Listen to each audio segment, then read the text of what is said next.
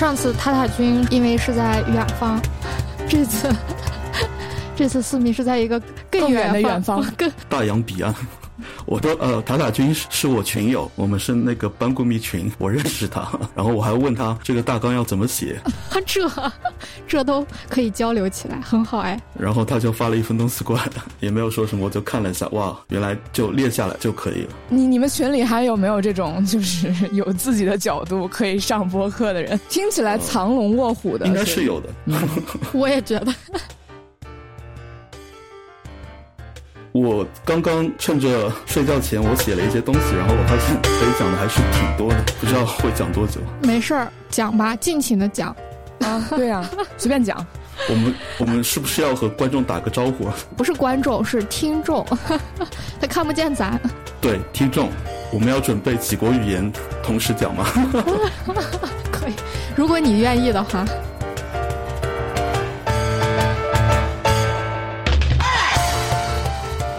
大家好，欢迎收听这一期的慢编史。这次节目呢，除了我以外呢，依旧还有长罗。大家好，然后，然后以及我们一个特殊的嘉宾。Hola，别骚。好，太羞耻了，我在干嘛？好，大家好，我是四叠半漫画馆的一个。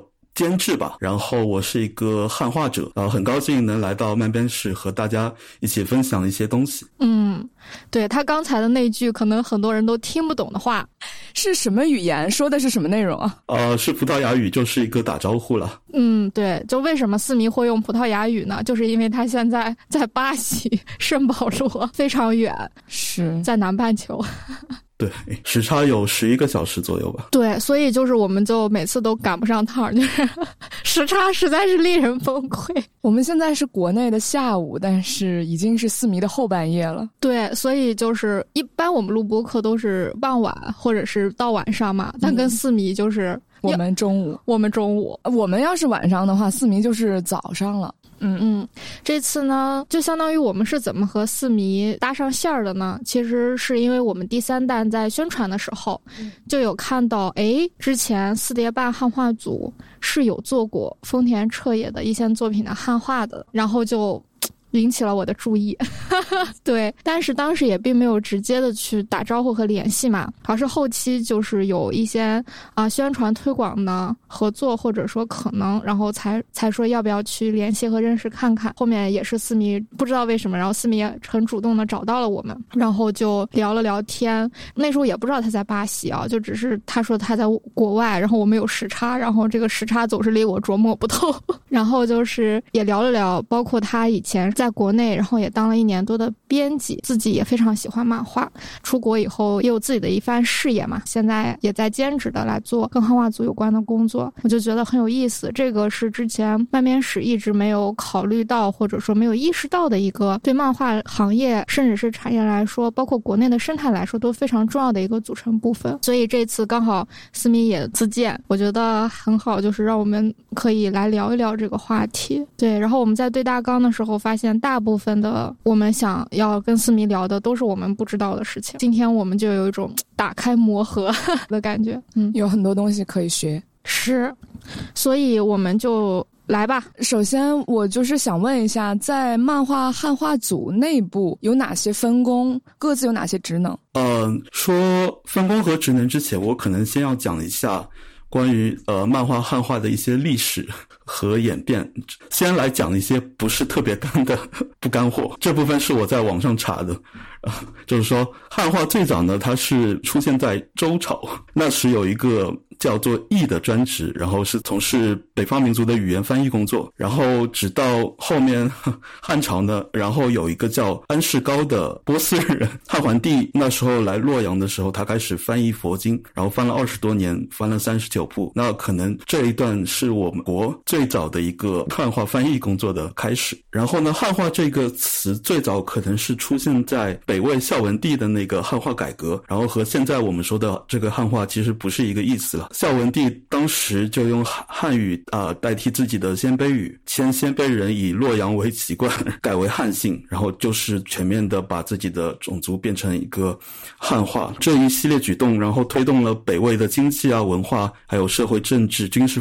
等方面的大力发展，史称太和改制，有效的缓解了我们的民族隔阂。然后 促进了文明进步和民族融合，这些是我网上查到的。对了，还有那个孝文帝，他还我记得有一个汉化组有个梗，他好像是一个个人译者吧，他就叫一个北魏孝文帝汉化组，然后他用小篆去做一个汉化，呃，单纯的就是玩梗，用小篆去做汉化是。不过说实话，我真的没有想到，原来汉化的这个历史和演化得从周朝说起，就是这个词嘛，一个是翻译的来源，一个是汉化这个词的来源。但是我是觉得，确实是从比如。说我是一个做汉化的人的角度去怎么看我做的这件事情的来源和历史，它确实会回到那个时候。对，它是一个很很主体视角的一个回顾，我觉得很有意思。确实很有意思呃，然后现在的话，就是凭着我的一些经验来说一下，就是日本漫画的汉化呢，最早应该出现在嗯我国改革开放之后，当时就是那些盗版书嘛。嗯，大概是八十年代开始就有这一部分了。由于我国那个国情啊，还有文化娱乐产业比较落后，当时包括这个阅读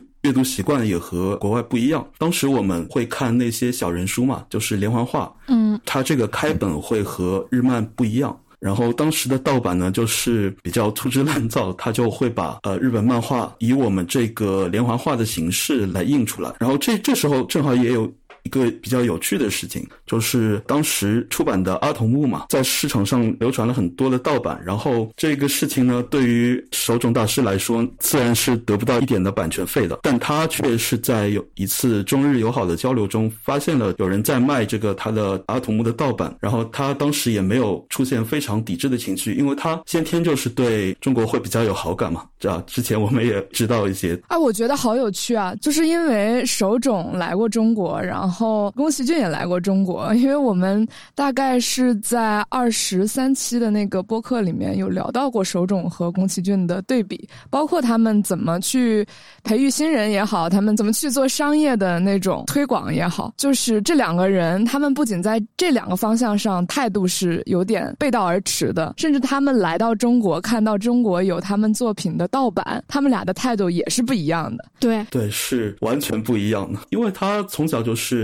喜欢中国动画嘛？都都知道看《铁扇公主》，然后特别喜欢，就到中国来交流。然后交流的时候呢，他就发现有人在卖自己的盗版漫画。啊，我想问一下，就是你刚才有说他们把盗版漫画像咱们的连环画一样去卖？嗯。这是一个什么状态呢？就是它是印在那种小横本的开本那种小册子上吗？那这这个漫画的格子怎么适配呢？呃，就是非常粗制滥造的嘛，它也没有完全的去适配，它只是把它印了上去，然后可可能也比较歪、比较斜，呃，所以当时呢，周仲志崇老师他就是觉得不能给我们中国的孩子看这些粗制滥造的盗版漫画。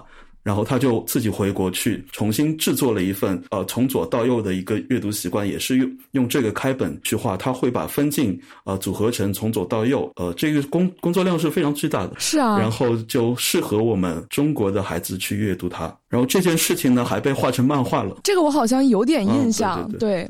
就是说，他有为了中国专门改了那个开本和阅读方式，加上之前就是大师的不同态度的对比之后，我现在觉得手冢好好好呀，做这些事情是很令人尊敬的。我觉得对，非常令人尊敬。比如说，像我知道宫崎骏，还有包括手冢，他们两个人身上，我觉得最令我敬佩一点就是他们真的希望人们从作品中得到快乐，然后也真的是为读者，尤其是为。因为那个时候主要是以孩子为主嘛，然后真的是会真心实意的为这些看这件作品的孩子去考虑，这个是挺令人感动的一件事儿。嗯，包括像我知道的，就是宫崎骏就一直说自己非常想画出来好的作品，就是如果说他的作品没有办法让孩子感到快乐或者说幸福的话，他就觉得自己都没有存在的价值，就到这个程度。而手冢就。更不用说了，就一直不停的把自己的人生燃烧给了一部部的作品，然后一代代的孩子。然后思迷，你接着说。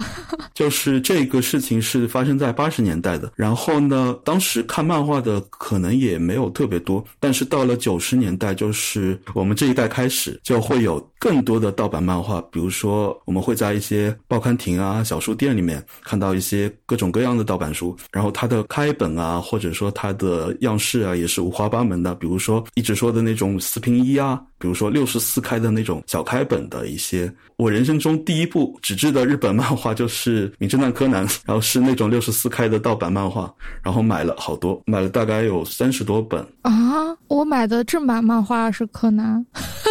我人生第一部漫画也是四平一，对我也是四平一，但是我还看过那种单行本，就是悠悠白书是单行本，但是我已经不知道它是不是盗版了。然后之后看的漫画大部分都是四平一，然后我买的第一个正版漫画是柯南，因为只有他当时能买到正版。对对对，嗯，还真的，我都不知道自己小的时候买的第一本正版漫画是什么。可能是真正的正版漫画，比如《父与子》之类的那种，《父与子》呀，或者《丁丁历险记》这种，肯定是正版的。我之所以肯定它是正版，是因为是因为我在报刊亭买到的。我那时候每柯南每一期都是在报刊亭买的，每天就去，哎，老板新的一卷来了吗？这样，老板说没来，再等等。对，现在已经没有这个经历了。对，当时九十年代的情况就是正版和盗版它是并行的，就是说我们能看到正版的。口袋妖怪就是《Pokemon 》，然后特别版嘛，那些其实集美出版的，它就就是正版，包括《哆啦 A 梦》啊，《机器猫》它也是正版的。但是报刊亭也会去拿一些盗版的货，比如说《海贼》啊、《火影》啊、《死神》，当时就是就是比较火嘛，因为看的人特别特别多。我记得印象特别深的时候，就是我买的盗版书前一部分它印的是漫画。后面一半，它印的是呃剧场版的动画截图，那个观感真是我没有办法说，就是感觉自己被坑了。呃，你们这么说，我突然想起来，我小的时候就是刚当时是《哈利波特》四卷出到火焰杯嘛，然后第五卷是混血王子，好像呃当然是文字了，但是我就想说一下盗版这件事情，就是刚刚确定第五卷的名字的时候吧，然后我爸爸就冲去买了一本，因为我爸爸很喜欢这个系列。然后他就说，终于知道下文了。买回家之后看到的是一个关于农村里的一个妇女的爱恨情仇的一生，就是内容很厚很厚的一本，也是一本文学巨著了。就是另外一个人的另外一个作品。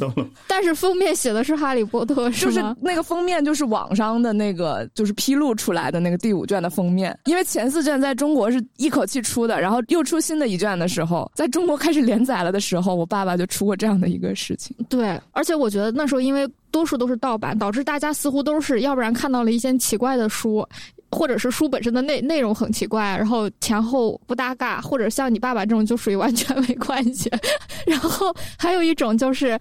你可以会追着看，但是看着看着就没后文了，你就再也看不到之后了。所以就感觉小时候大部分看的漫画，就除非那种一开始就是完结的作品，大部分未完结的作品我都不知道 结局。对，那个时候有很多盗版漫画杂志，就是像那种就是少女漫画杂志，也是四平一，就是十六开的那种大开本，然后里面全都是少女漫画，都是少女漫画的连载，就就是那边在出，这边在汉化，然后出的一本一本，但是你看不到结局的，就很快就会被。被取缔，所以就是一会儿一本，一会儿一本，然后你看不到结尾。对，然后我们那时候就是会看到有一些盗版书，它上面也有出版社的名字，比如说比较熟悉的几家内蒙古出版社啊、海南出版社啊，还有什么宁夏出版社这种，那其实都是盗版商去盗用这个比较偏远地区的呃出版社的它这个名号，然后出的这些盗版书啊，就直接往上面印那个。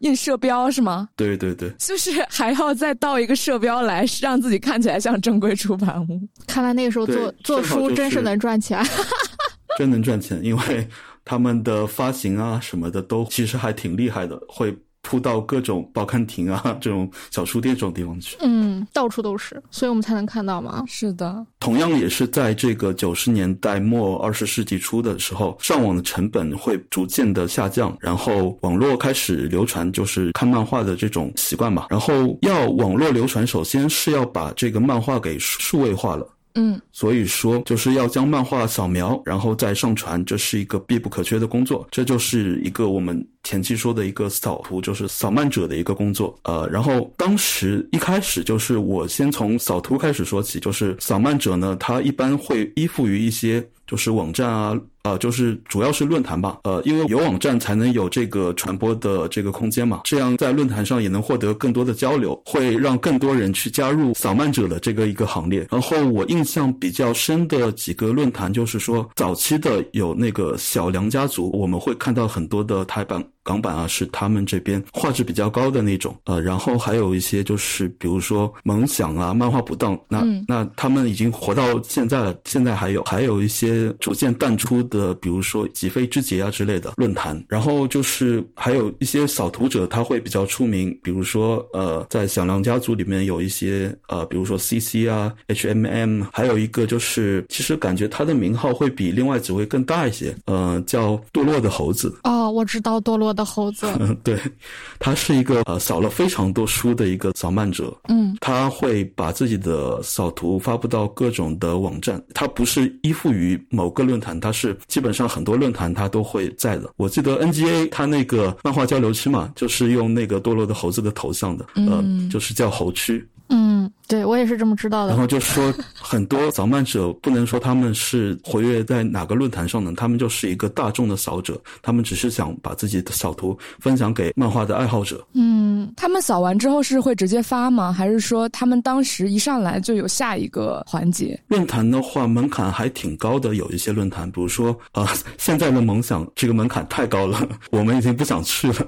然后当时的话有一些就是论坛，它都需要你注册了一段。时间，或者说你要在这上面做一些什么事情，比如说回复啊什么的，嗯，然后他才能去去拿这个漫画，或者说你自己也要去扫扫一份图，你才有更多的论坛币去购买他们的扫图啊。这就是一个比较怎么说呢？前期早期我们互联网的一一些分享，大概就是从这个这个开始的。对，那时候是一个比较封闭式的一个分享。那时候就只有扫图，在四迷的说法中，其实扫图者他更多的就是一个想把自己的作品。分享出来，然后他会干一个就扫描、打包、上传的一个工作，然后分享在一些地方。明白？那这些人他是从哪里获得的原书资源呢？就人在日本，或者说呃没有，因为大多数扫图者都是去扫中文版的，我们才能去看那个，不是扫原版嘛？一般的话会在香港啊，或者说台湾、台版和港版，国外也有可能。对，有一些传说就是说，堕落的猴子他就是一个海外的扫者，然后他会从出租书的屋。把书带回家，然后先把书给用非常非常细致的手段，呃，先拆开来，然后再把它扫好，然后再把它装回去，然后用胶水粘，这样，呃，书店可能还没发现，那可能是一个都市传说。这个真的会变成都市传说？他这个手艺活简直太可以当间谍了吧？对，感觉因为因为是这样，我不知道驱动他这么做的这个动力到底是什么。就如果是自己手边刚好有几本书想分享，这种还能理解啊。但如果真的是如这个传说所说，那驱动它的核心到底是什么？对，因为我是觉得扫漫这个过程就是你你怎么拆掉它这个过程。对你拆你还得一张张扫，然后你然后扫坏了还得重扫，说不定你最终还得大概简单的调一下。所以我从来没有想过还会有再装回去这个过程，所以并不是个简单的工作。所以驱动扫漫者的，除了对于漫画作品的分享以外，还有什么在驱动他们呢？嗯，那可能还是有一些成就感的吧。比如说，我觉得就是因为他们分享了自己的扫漫，然后会被很多人认识到自己，嗯，呃，可能就有一些名声。大部分扫扫漫者和汉化者的心理因素，它会有一些重合。明白，就是给同号带来很多资源，然后大家都会很感谢。对，有一种也是分享精神嘛，就是互联网的分享精神。嗯，确实，我觉得很多的漫画创作者如果没有这些汉。漫画作品的话，它其实是没办法成长的。是的，对，因为很长时间里，就是互联网上正版的电子漫画，其实是一个完全空缺的一个位置。对，就是我之所以对汉化组有一些感情，就虽然不是说特别深的感情，但是有感情，是因为那个时候确实很多好的作品只能通过汉化组才能看到。比如说，像我开始喜欢青年漫画。嗯，接触青年漫画也是以汉化组为为起点的。比如说，我当时看那个《尤丽塔》，就是看的一个汉化组的作品。然后看完了之后，我就打算去买买书，因为很喜欢。结果我就陷入了我是要买台版。还是要买原版的困境中，因为我觉得台版翻的没有那个汉化组好，是真的是真的，而且再加上因为台湾他们那边的这个语言系统和大陆还是有一点点区别，就他们可能会有一些他们的惯用语啊，那种语法逻辑之类的，我就觉得没有那个汉化组好，我就很痛苦。但是你说我买原版吧，我就没有办法借给更多朋友看，然后我就很痛苦，就这个事儿让我痛苦到现在。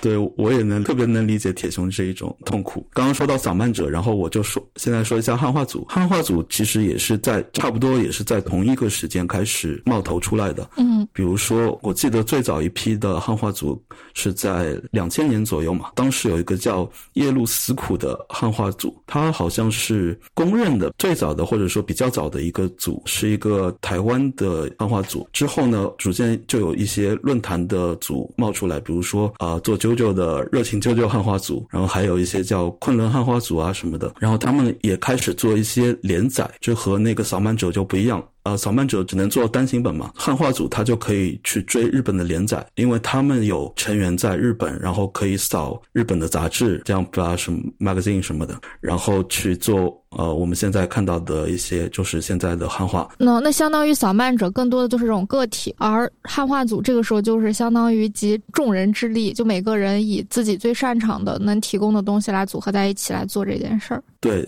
啊，就是一个分工、团队合作和一个一个个人呃能力所能达到的一个事情。呃，然后因为我入汉化这一行呢，其实不是特别早，我是在一三年左右开始接触汉化，然后就是做的特别多。一开始，我觉得那个汉化的鼎盛期可能是在一零年到一五年，因为那个时候的话，就是汉化已经开始向。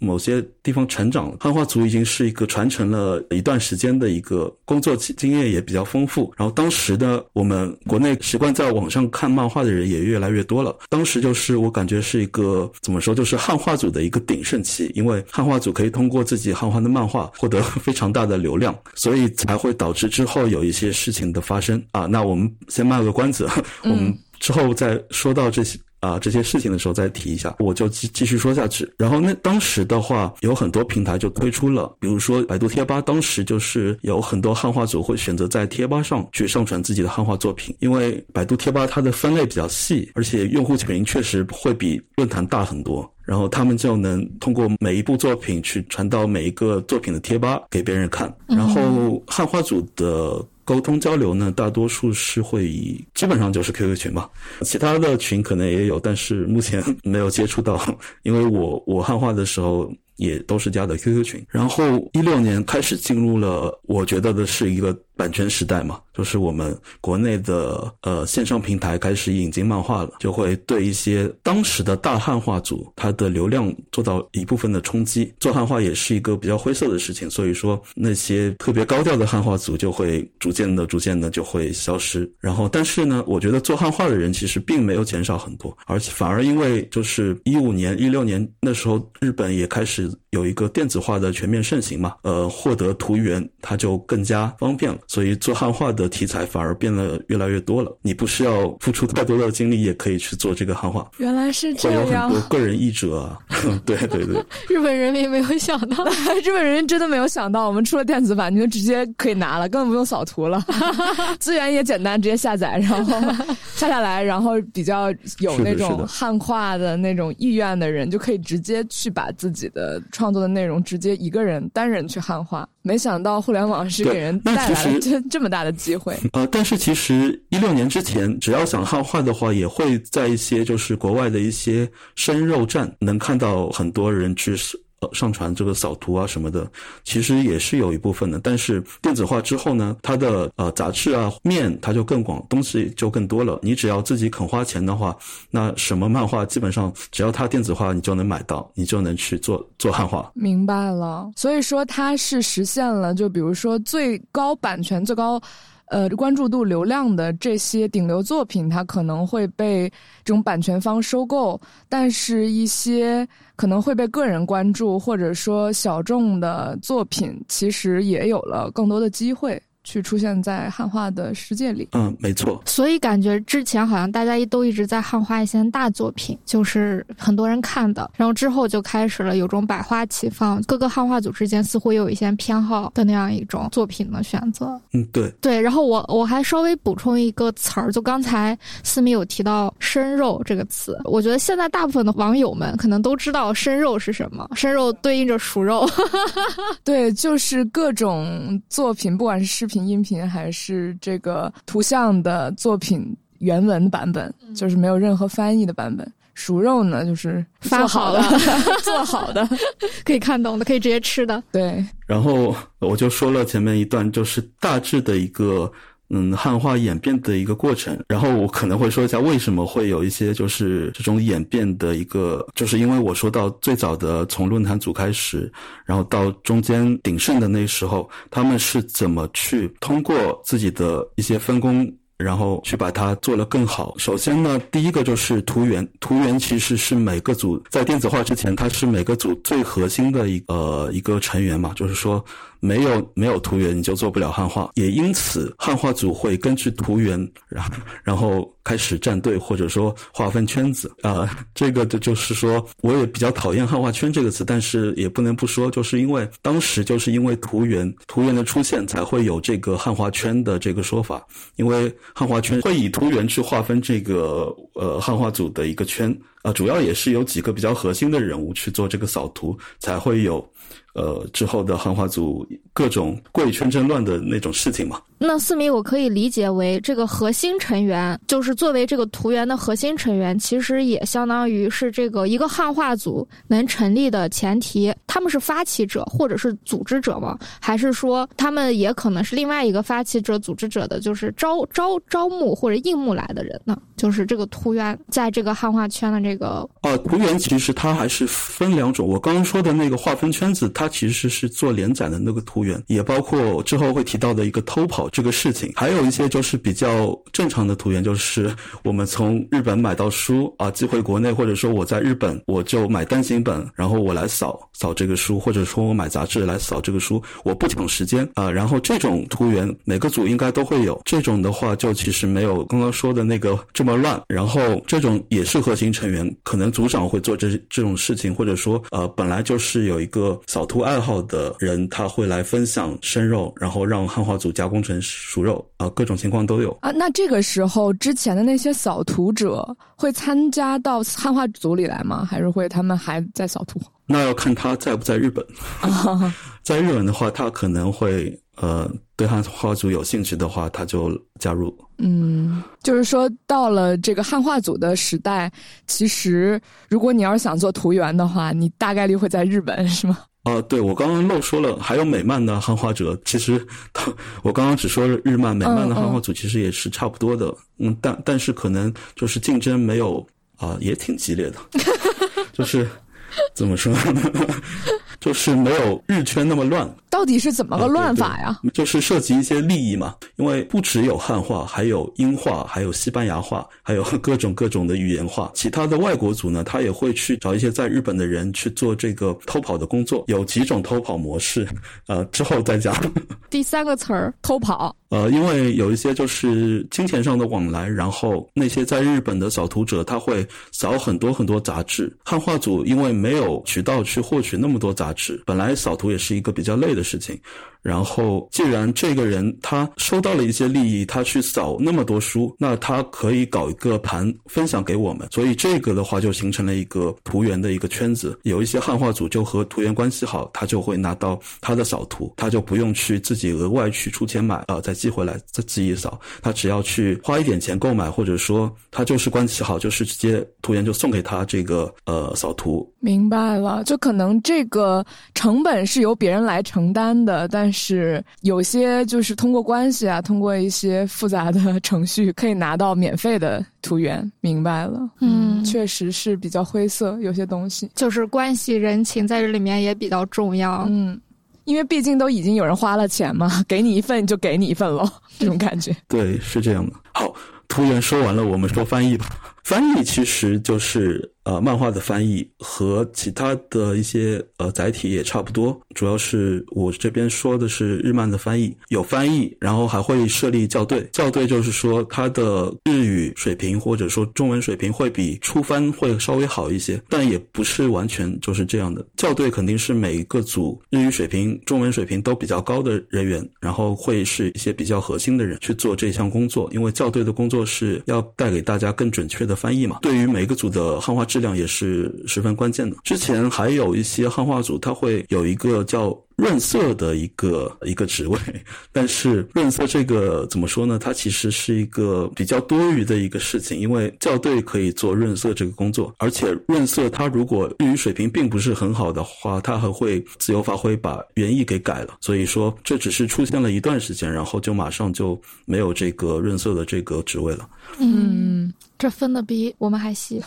还有润色，对对，就其实，在如果要说到校对，这个其实对出版也非常重要嘛。但是如果说翻译的话，就我就突然想到，有一种叫润色翻译，你有听过吗？这但这是我起的名字，可能大大家没有听过。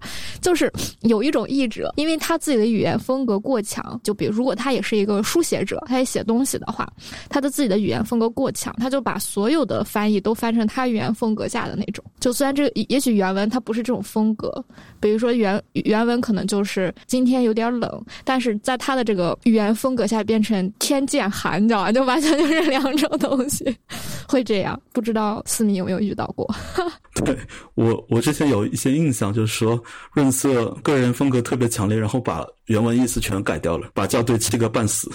那重新写一遍漫画，这这个人能力也太强了吧？除了润色呢？呃，然后其他的就是另外一个工作，就是有修图。修图就是因为在电子化之前嘛，是扫描的文件，嗯，所以说修图这个工作在全面电子化之前是也是非常重要的。但是它随着史历史的发展，它逐渐也淡出了汉化的这个舞台，但是可能还是存在的，就是比较少一点。呃，但是修图其实它也是分的，它是分，比如说就普通的修图，就是会。补一些跨页，就是杂志或者说单行本会有两页，就是一个一个场景的那个跨页。那为什么需要补呢？因为把书拆了扫描之后，它不可能是完全严丝合缝的，当中会缺那一块。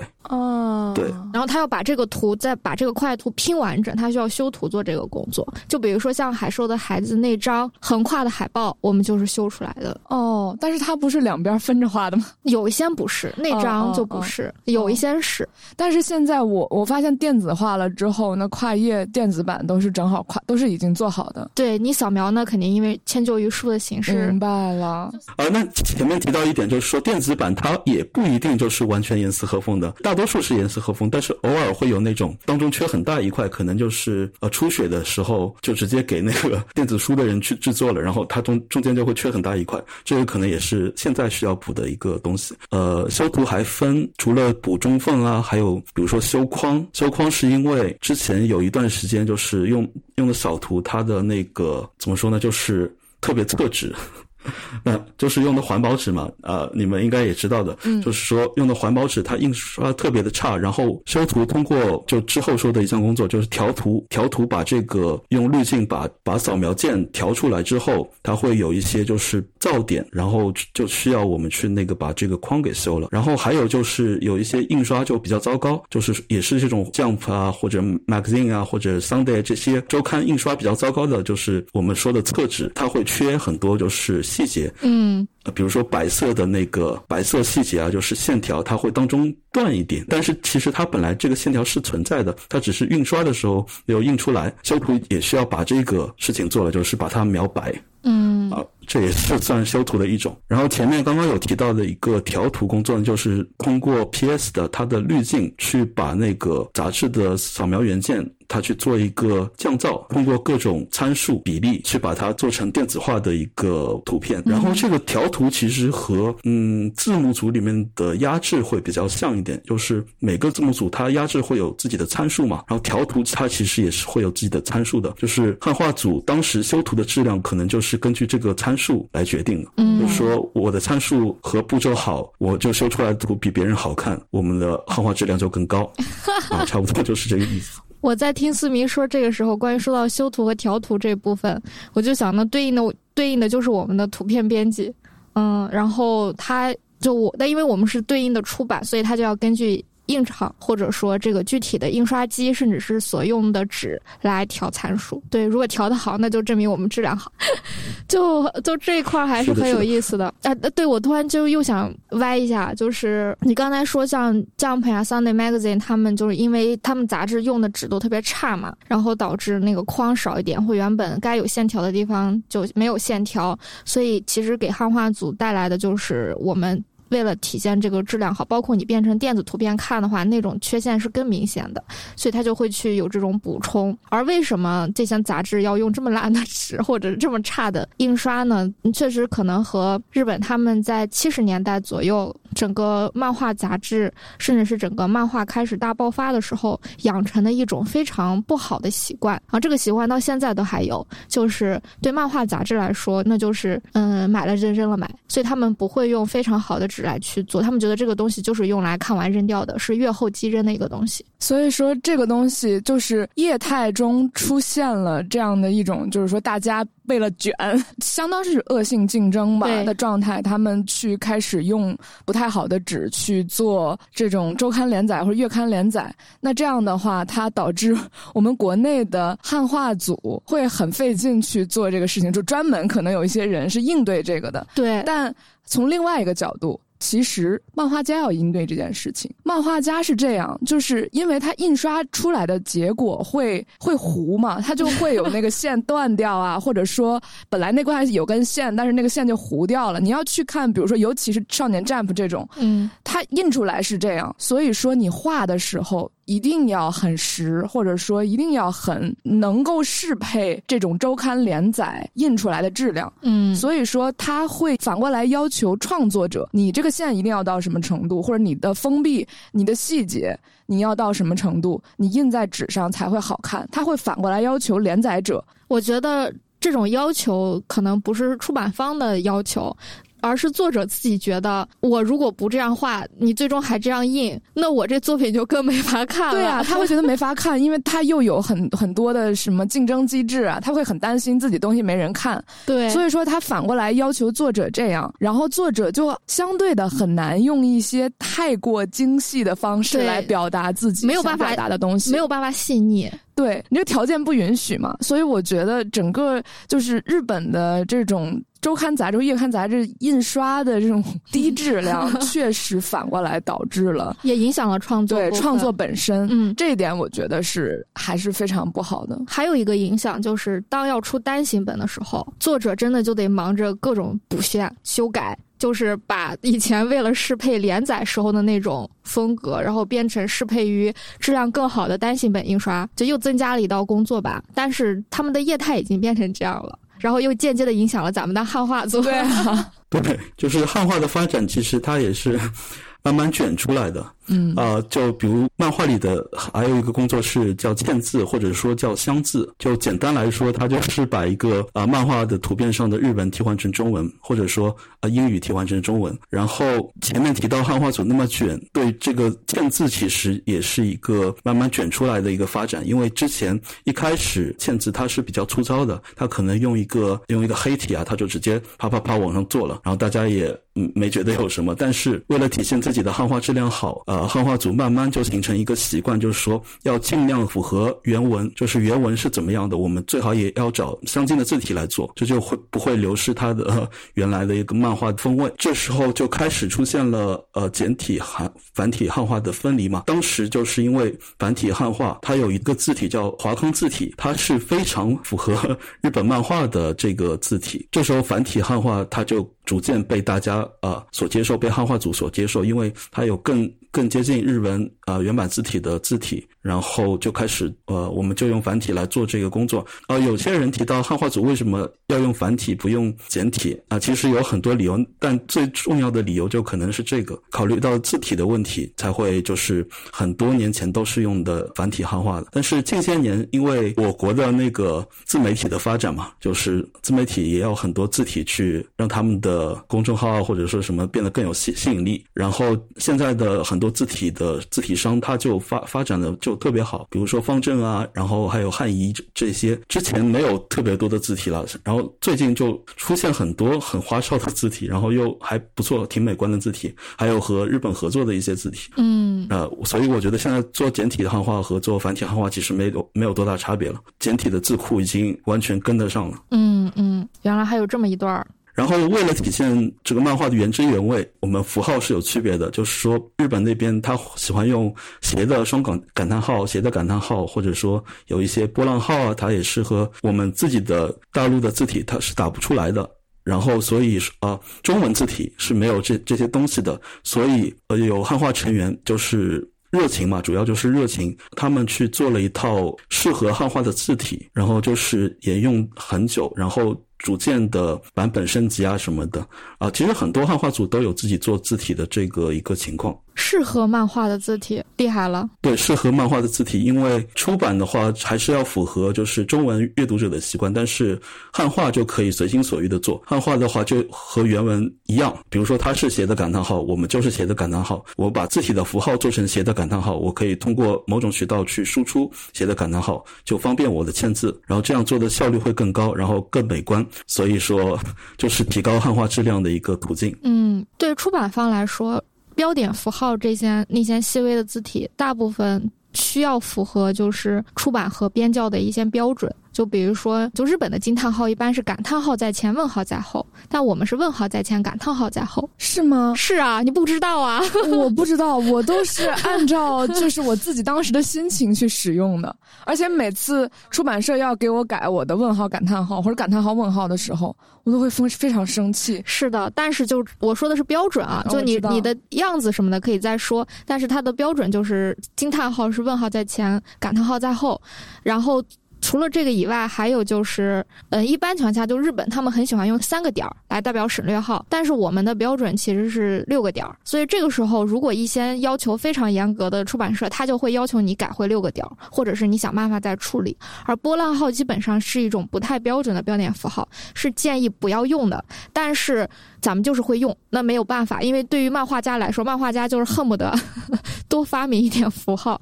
然后还有一种就是破折号后面有问号，破折号后面有感叹号，破折号后面有惊叹号，破折号后面有省略号，或省略号后面有问号。这种情况其实它也不是那么标准的，但是在漫画这里就是就要这么用。那我们也会做一些这方面的调整或者说适配，就尽可能保留它原来的一种效果。然后此外，确实汉化组给自己搞字体这件事情。很棒，真的很棒。就是我们其实也想要做这个工作，或者说我们目前也在试图这么做。还有最有意思的就是，我们还会花一点奇怪的功夫，就是因为比如说有一些作者是手写的字，或者说有一些画面中有一些非常奇怪的文字，你找不到非常适配的字体。的时候，我们就会专门拉一个人来收写，但是会花更多的功夫，这个就也要看具体的这个情况，还有包括时间上的安排。嗯，就是确实，就思迷在说这些字体啊，什么标点符号什么的时候，我觉得啊，是的，是这样的。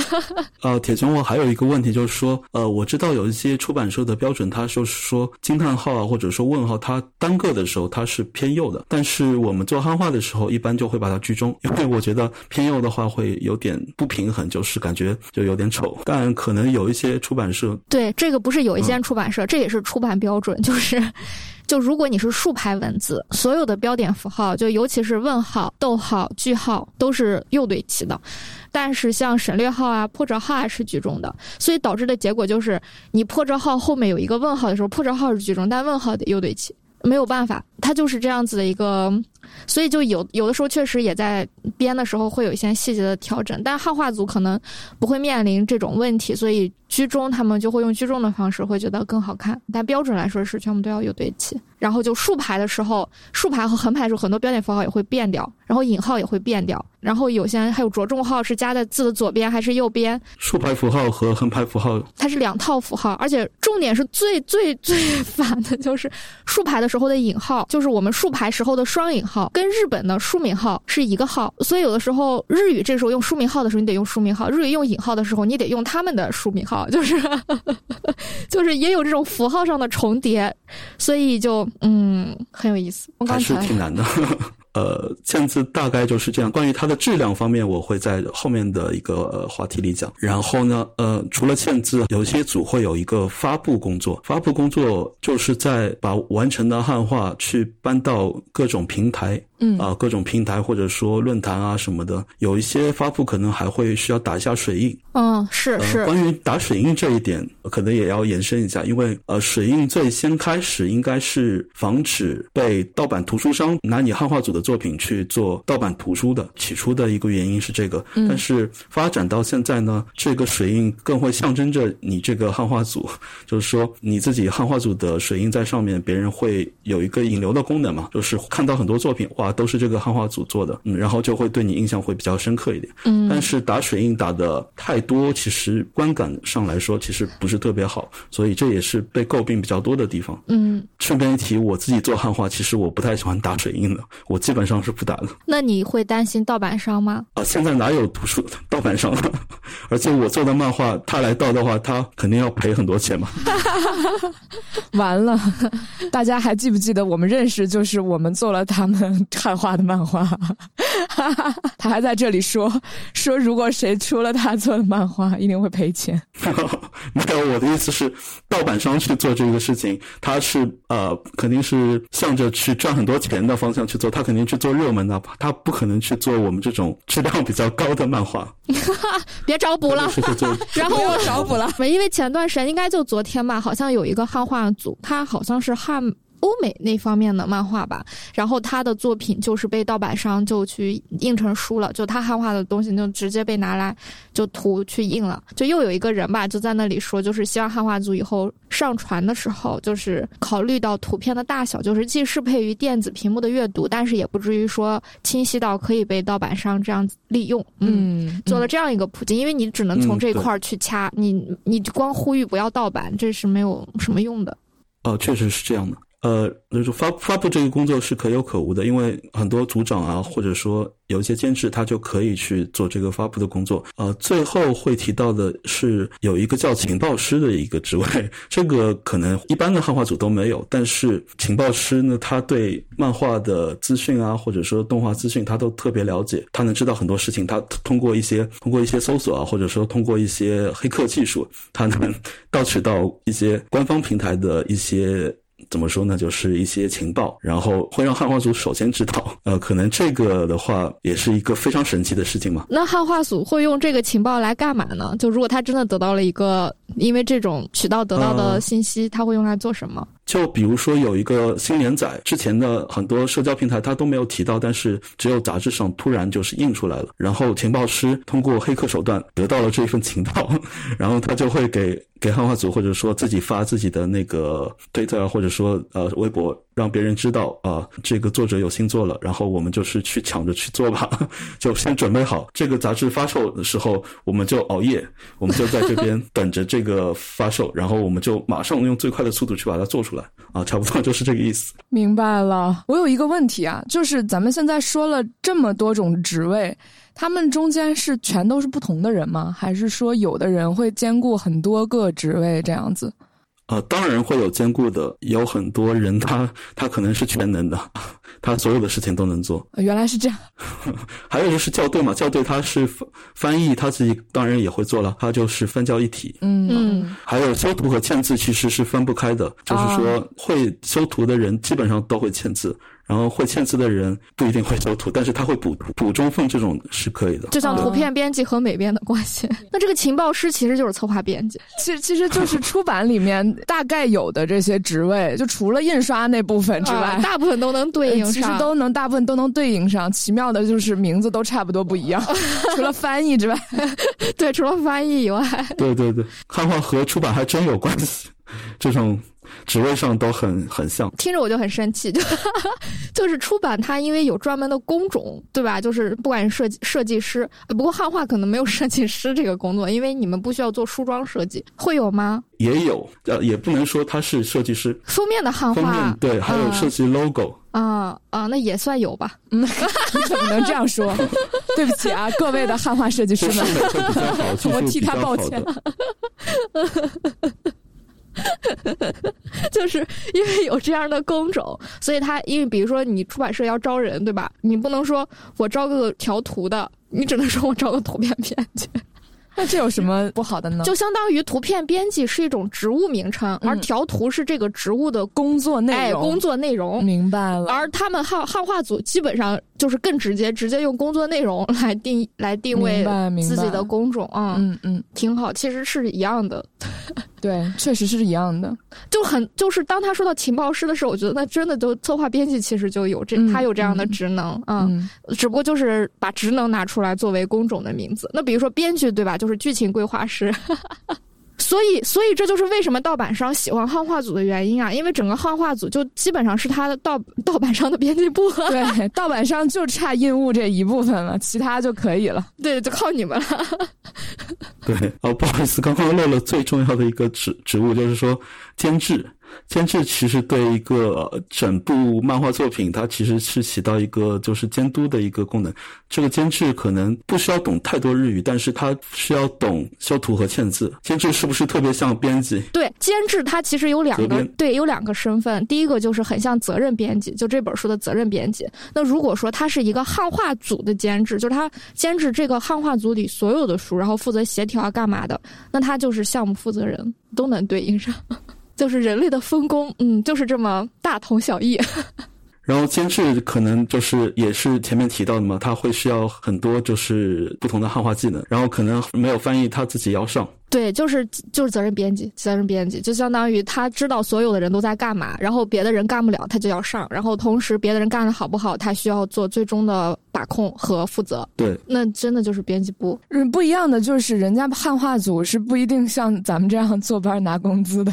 不一样的肯定很多啊，就是因为出版啊，就是你不只做引进的作品，你还要做原创的作品，达到一本引进作品之后的那个大概的流程，然后包括分工协作，那这个是很相似的，嗯。嗯。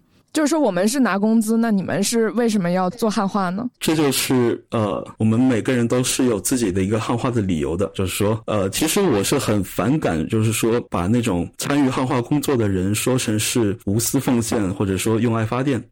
就是说，我们每个人去做汉化，其实都是有自己的一个私心的。嗯，就比如说简单一点的，就是有一些人就想第一时间看到民工漫画，或者说看到热门的漫画，或者说看到自己想看的漫画，这是一种。理由，然后还有就是翻译，可能是学生嘛，他想提高自己的日语水平，然后他就是想来去翻译漫画，慢慢提高自己的日语水平，这也很无私啊。但是他只是为了自己。能提高日语水平去做这件事情的嘛？还有一些理由就是说，就是未来想做漫画家，然后他可能会过来汉化组来做他，因为汉化组能最先接触到啊日本漫画或者说欧美漫画，然后通过这些对于汉化的一些了解，然后可能会对自己今后的漫画家生涯会有一些影响吧。呃，然后还有还有很多理由，有一些理由就是会显得比较奇怪一点，比如说很就是很多人都是就是单纯无聊，就是想找点事情来做，然后他就是。是来汉化了，正好选了这件事情来做。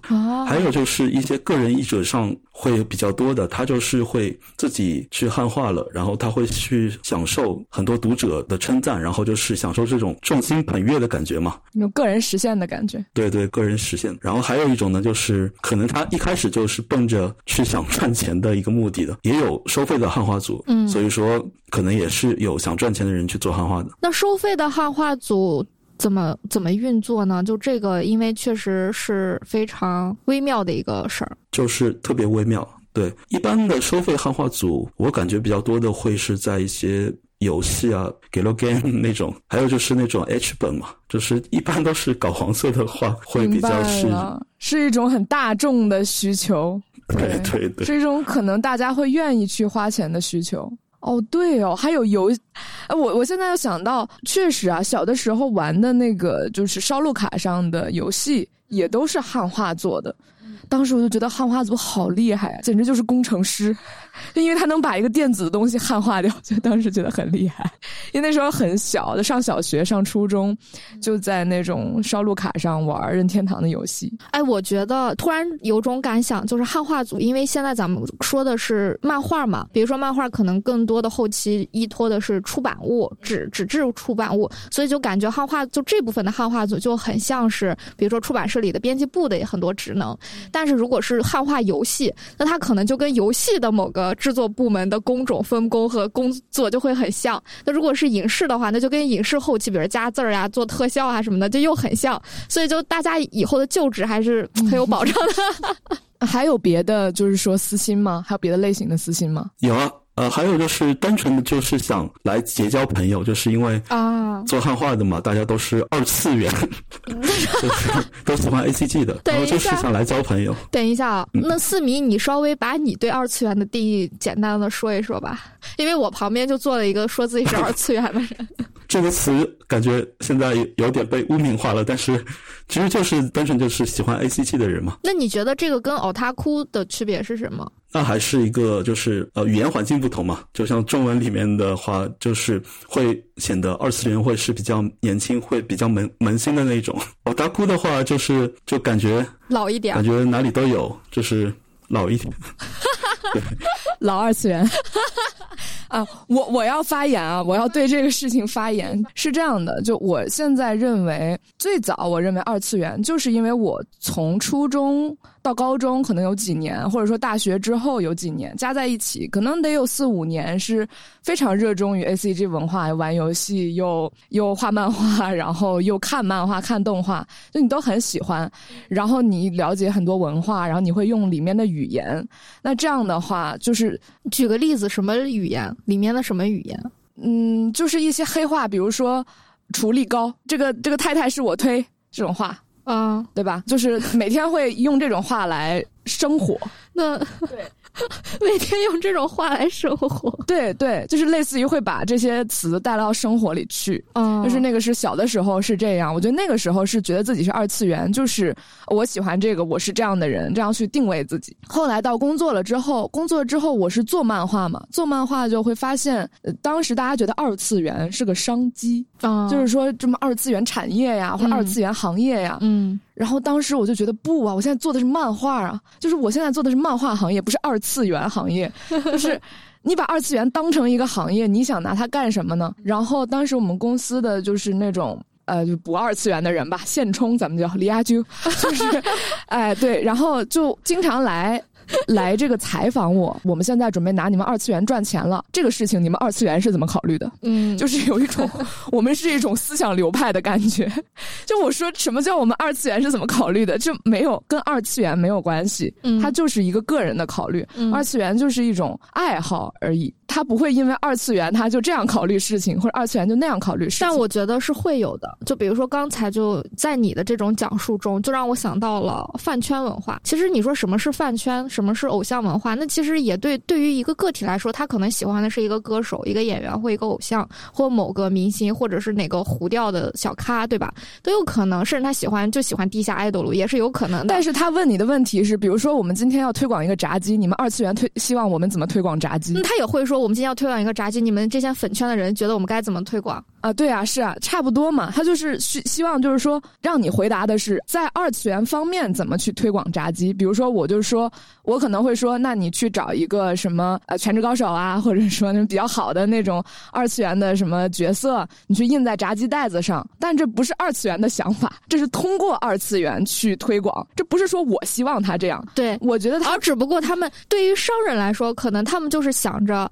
二次元喜欢什么，我试图迎合你；但对于二次元来说，就是我喜欢什么，可能你永远不知道。对呀，我不想让你知道我喜欢什么。嗯然后后来我是在漫画这个工作上越走越远之后，就是我离就是比如说呃怎么用二次元去营销，或者说怎么用二次元这个概念去，就是因为它可能包括 A C G，就是怎么做游戏，怎么做衍生，怎么做周边，嗯怎么做线下活动，整个这一套商业，我离这个东西渐渐远了之后，我就觉得，你说我现在还算二次元吗？就是觉得给自己打了一个问号，就因为我也不玩游戏了，或者说也不怎么看动画了，天天就在这搞漫画。那我现在就算是一个爱漫画的人，还是还算一个二次元呢？我觉得从我的角度看，你不完全是二次元了，但是你也不是现充，你还是离那个你跟现充比，离三次元的人来说，你还是离二次元更近。啊，对，这种这种人就叫二点五次元了。然后最近发生了一件事情，让我觉得自己还是二次元，就是 也没有，就是还是那种就是热血未凉的感觉。啊。就是因为前两天我在电视上看到了一个银行的广告，嗯。这个银行的广告是洛天依代言的。啊，那个虚拟偶像。对，嗯。但是他们给洛天依做了一个人类的配音，啊，可能完全不二次元的人是对这个没感觉的，就是一个可爱的动画人物在那说话，嗯肯定会觉得 OK。嗯但是因为洛天依他就是从像虚拟偶像、初音未来那个那个逻辑下来的，嗯所以他说话应该是用原来那个人的音源去说话，就对，是对不是真人的声音？对，不应该是真人的声音。嗯，就是就是你粉这种偶像，你可能就要接受这一套体系，你是粉洛天依吗不？是粉，就是我就知道这个文化是这样。啊，我知道，我知道。，然后嗯当时我看到这个广告的时候，我就非常愤怒。我说：“你把我们老二次元都当什么了？”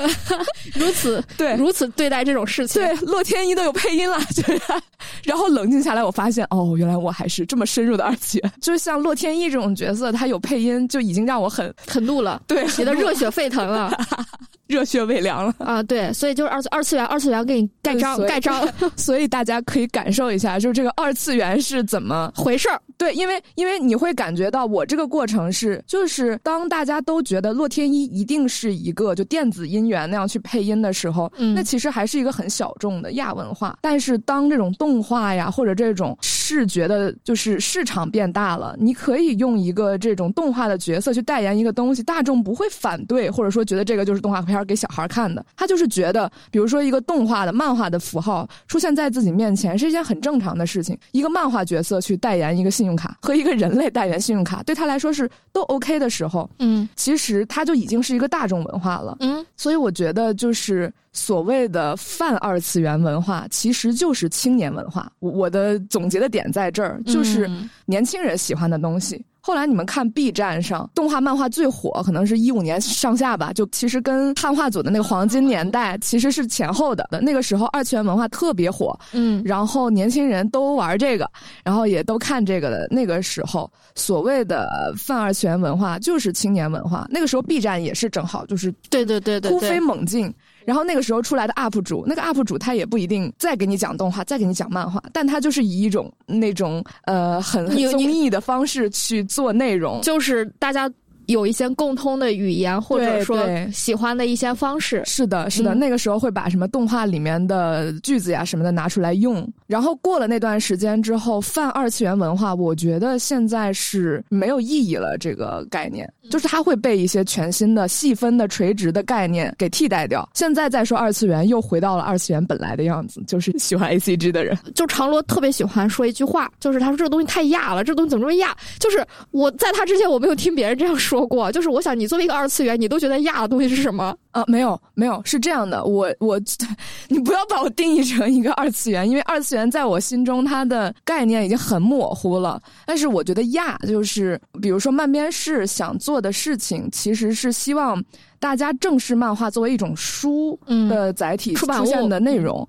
它跟其他的书没什么不一样。大众出版物。对，所以实际上我们是希望，说白了是希望走一个比较正的一个形象。正对，不希望自己就是说我们就是亚文化，我们就是叛逆，我们就酷，就差不多是明白，没有这样的思路。重点是重点是酷不起来。哎，对，也不是，就是我所谓的亚，其实就是我觉得所谓的亚文化，现在叫亚文化或者青年文化，其实是渐渐代替了前几年的那个二次元。嗯嗯嗯，对，嗯就是它变洋气了。对，就比如说青年艺术这种词，它其实代替了之前所谓的泛二次元的时那个时代的一些东西。但是二次元和这个所谓的青年文化还是有很大区别的，这个我理解。那你觉得汉化组现在就是包含在整个二次元文化里的吗？那那肯定的呀，那是漫画呀，因为是漫画，所以是漫画和游戏的一部分都是。但是现在游戏还是正版的比较多吧，我感觉是盗版游戏好像被整治的游戏已经被国内的大多数群体都已经去完全接受它的正版化了，是的或者说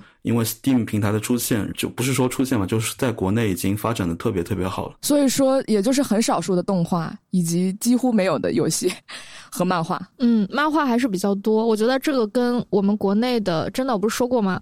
跟出版行业的缺席有非常大的关系。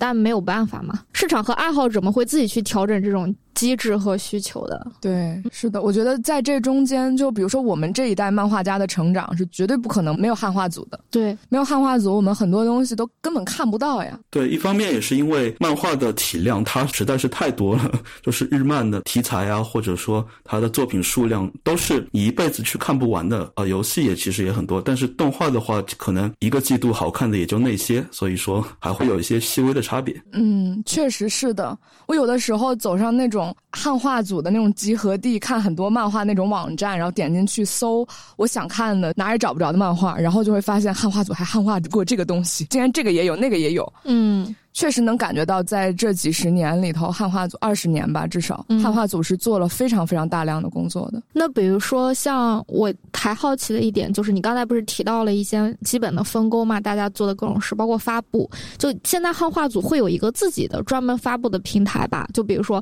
我要建一个微博账号啊，或者说一个微信公众号啊，就是这样子的。然后早期可能没有的，之前是不是就是在论坛、贴吧里就都发？就现在他们这种发布的这种，都是一个怎么样的一个情况？发布的话，最早呃，像铁熊说的一样，就最早期都是论坛，然后比较封闭式的那一种，嗯需要呃需要注册啊，什么然后才能去得到这些资源。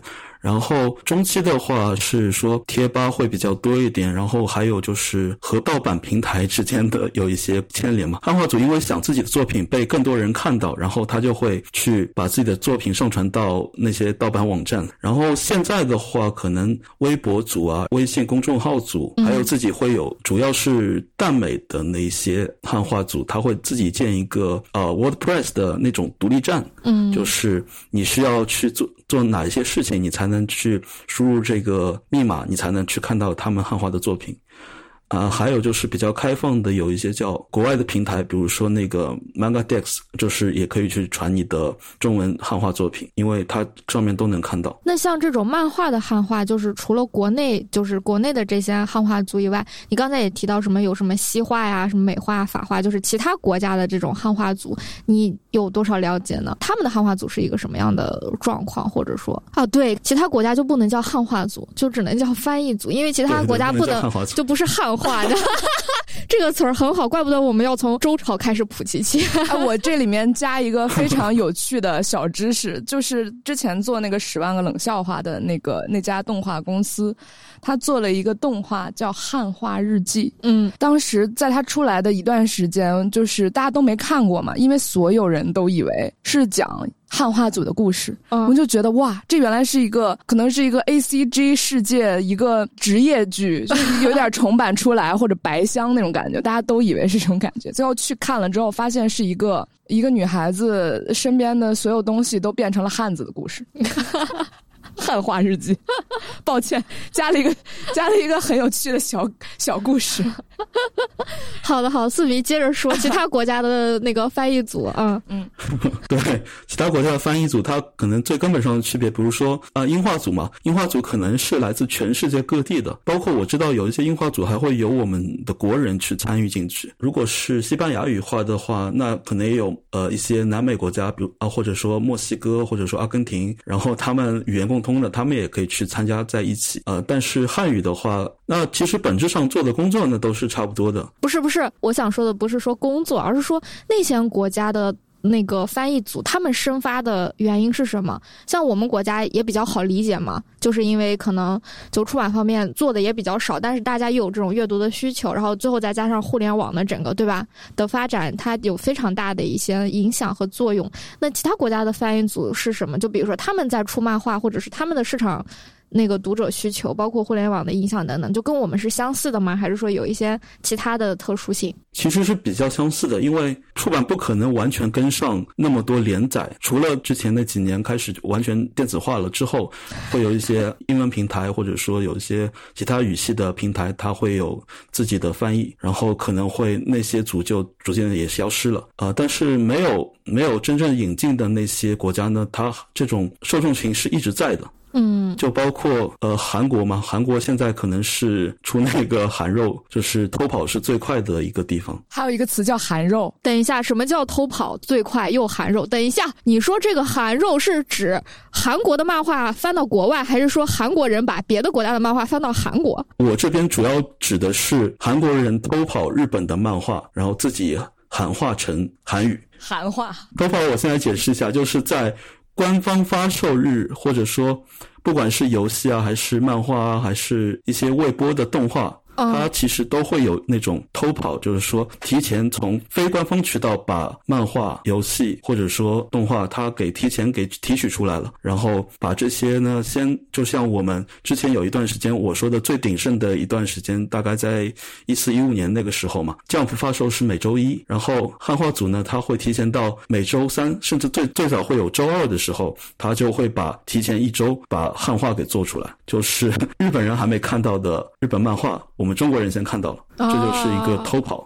我想到影视行业有这个问题，比如说还没有公映的电影，那字幕资源已经有了，就是对，是的，是有这样的事情。嗯，我之前就是追漫画的时候，也经常有这种感觉，就是人家官方发售日，我们这边就是熟肉就一块儿出来，那怎么可能呢？对，那这那这是怎么偷出来的呢？这并不是秘密。呃，我说一个几个渠道吧，就是说，因为日本漫画它有一个就是物流链嘛，呃，它需要去把。所有的漫画书啊杂志，他要去分发，然后到每一个书店都保证有，包括他会比较远的冲绳啊这那种地方，然后他是从东京的工厂，或者说从其他呃大阪的那些工厂，我具体不是很清楚，一路去把这些呃货给铺开。但是呢，当中肯定会有和就是做物流的或者说送货的人关系会比较好的店家，然后他就提前给这些店家一些还没有官方发售的杂志，然后最原始的偷。跑就是从这个方面下手，去早售的书店去把书给买，然后再回家扫扫描，或者说出路上就直接扫描了。早售，嗯，这是一种，还有吗？还有的话，可能就是要到了引进的时代嘛。引进的时代，可能那个的话就是违规操作了啊，就是代理方译者或者说平台的工作人员，他没有把还没有发售的那个漫画，他就提前给泄露出来了。嗯，这也是一种偷跑。像现在的话，电锯人他其实欧美那边他真的还是有这种图透的，就是说他会有几个截图在那边。现在不是已经就焊的到处都是。是吗？电锯人第二部，那这种行为是只在类似于汉化组或者说二次元这种圈子里才有的，还是说其他行业也有类似的这种偷跑呀、早售啊这种资源的泄露问题都有？只要是人的地方都有，是吗？我觉得所有行业都有，对对对，呃，包括游戏的早售，就像我讲到，就在我们这边，呃，我现在是在巴西嘛，嗯，我记得就是宝可梦它有一代提前发售的时候，巴西人是最早拿到的。啊，然后他会剧透在网上就做了哪些改变，哪些改变？我觉得不管是游戏还是或者说其他的一些产业方面，它都会有这种提前呃出现的一个资源泄露。汉化组是怎么成立的呢？就是刚才咱们聊到过，就是有可能图源很重要，或者说监制很重要，或者说校对很重要。那会是说，比如说我想校对，然后然后我就发起一个汉化组吗？还是说还是需要有图源这样子？是是图源说我们来做一汉化组吧，我就图源了这种感觉。嗯，然后以及他是如何组织或者说让这个事儿能成立，然后一步一步的做作品的呢？其实我觉得长罗前面说的也不完全错，成立汉化组的门槛是特别特别低的，任何人都去可以去成立这个汉化组啊。比如说，我记得有一些人会有在网上求助别人，我们一起做这个汉化吧，或者说我先自己通过英文版的我来做一点点这个汉化，然后他本来可能也不是看日语深入，他就是看英文版，他就把它翻译成翻译腔非常重的中文，然后就放到网上。有人有兴趣，觉得他这个翻译不太行，然后就。找人一起来做，呃，可能逐渐逐渐的，这个汉化组就变会成立出来了啊。还有一些方式就是说，你先去加入汉化组，就是你自己先去学一些汉化组的技能，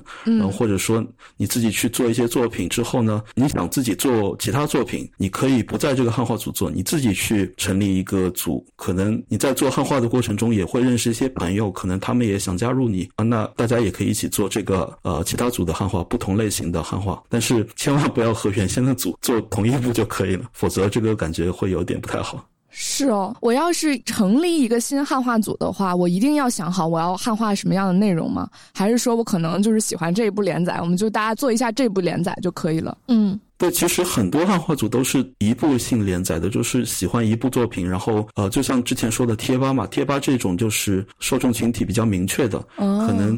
在贴吧里发这种帖子，大家一起汉化的可能性会更大一些。很多汉化组我记得都是做一部作品到结完结，他就不汉化了。嗯，他不是专门的，就是我就是要承担一个汉化组的功能，然后汉化大家想看的作品。那肯定会有人是横跨很多个汉化组的，因为他这一个汉化组可能就汉化一部作品呀，然后这部作品可能也没那么大众，然后有人汉化了，可能就 OK 了。这种感觉的话，我就去其他地方。对我可能同时又汉化了这一部，又汉化了。那一步，所以我有可能一个人也在不同的汉化组里，是这样吗？是的，是的，汉化组其实有很多成员，他就会互相串的。哦，可能有一些组的组长，他都会去别的组去啊做一些就是翻译啊或者签字这种工作，那其实都是可以的。就是其实这个这个汉化的这件事情，没有大家想的那么明白，就是有组织说。想做什么都可以，对对对。那我还有一个问题，就是那现在我们能看到的这些，比如说很大的组啊，比较成规模的这种组是怎么出来的？是肯定会有一两个人说我要规模化，我要做很多很多作品，要让很多人都知道我是这样吗？对。然后我再补充一个小问题，就是刚才你提到组长嘛，那这个汉化组的组长他到底要干什么？是不是就是要说我要我们只做一部作品就结束了，还是说我们要成规模的做更多，然后招募招募更多人？等等，就是这个组长的职能又是什么？对我感觉一个组的趋向是怎样，都是根据这个组长来的。比如说，这个组长只想做一部作品，然后做到他慢慢结束，然后他就是一个很小的汉化组，他只要做这部作品就满意了，那也是可以的。我觉得是很不错的这种。然后还有就是有一些组长，他就是想把组搞大，想更多的人来加入进来，嗯，然后他就需要花更多的精力，花更多的金钱，也有可能就是去来维持运营这个汉化组，嗯，然后人更多，他可能越高兴嘛。就是感感觉千人千面，他都可以。就是规模比较大的那种组，可能运气成分也会多一点。嗯，就是说正好哪一部作品火了，然后就有特别多的人加进来，人手多出来了，那我们就可以去做其他的作品。我觉得那部作品也不错，那我们去做那个吧。那逐渐逐渐的就开始慢慢的成规模化了。明白了，就相当于这个组长是这个汉化组的创立者，也是运营者，以及是发展方向的战略制定者。组长一定是创。立者嘛，也有可能是，就第一个就是个翻译，说我们一起来做吧，然后来了一个很厉害的人，然后当 CEO 是吧？会有这种情况吗？还是说一般发起者就是那个组长了？第一代的组长的话，一般都是发起者，然后可能逐渐逐渐那个组长他就是比较变成社畜啦，或者比较忙，他可能就是退位让贤，他给就是精力更旺盛的，或者说更想搞好自己汉化组的人，呃去把这个组长给传给他啊，有这种情况。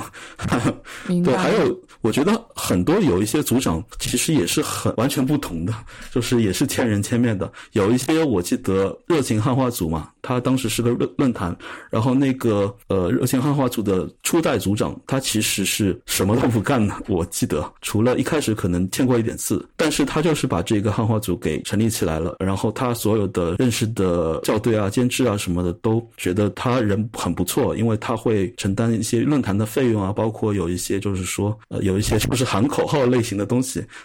因为热热情汉化组，他最受人诟病的是他之前有。在每一部作品后面，他都会做一些什么公益广告，那个是他们组长的一个个人的一个主张，嗯，就很还蛮蛮好玩的。然后又有一些汉化组组长，他是自己一个人去做很多事情，就是说他精力真的是非常旺盛，他就是从头到尾他都会包很多事情，这又是一种模式，就是组长和组长之间也是很多。非常不同的嘛，嗯，然后我突然间就在听你俩说话的时候，我脑子里一直都有一个 二次元的幽灵在回荡，就是。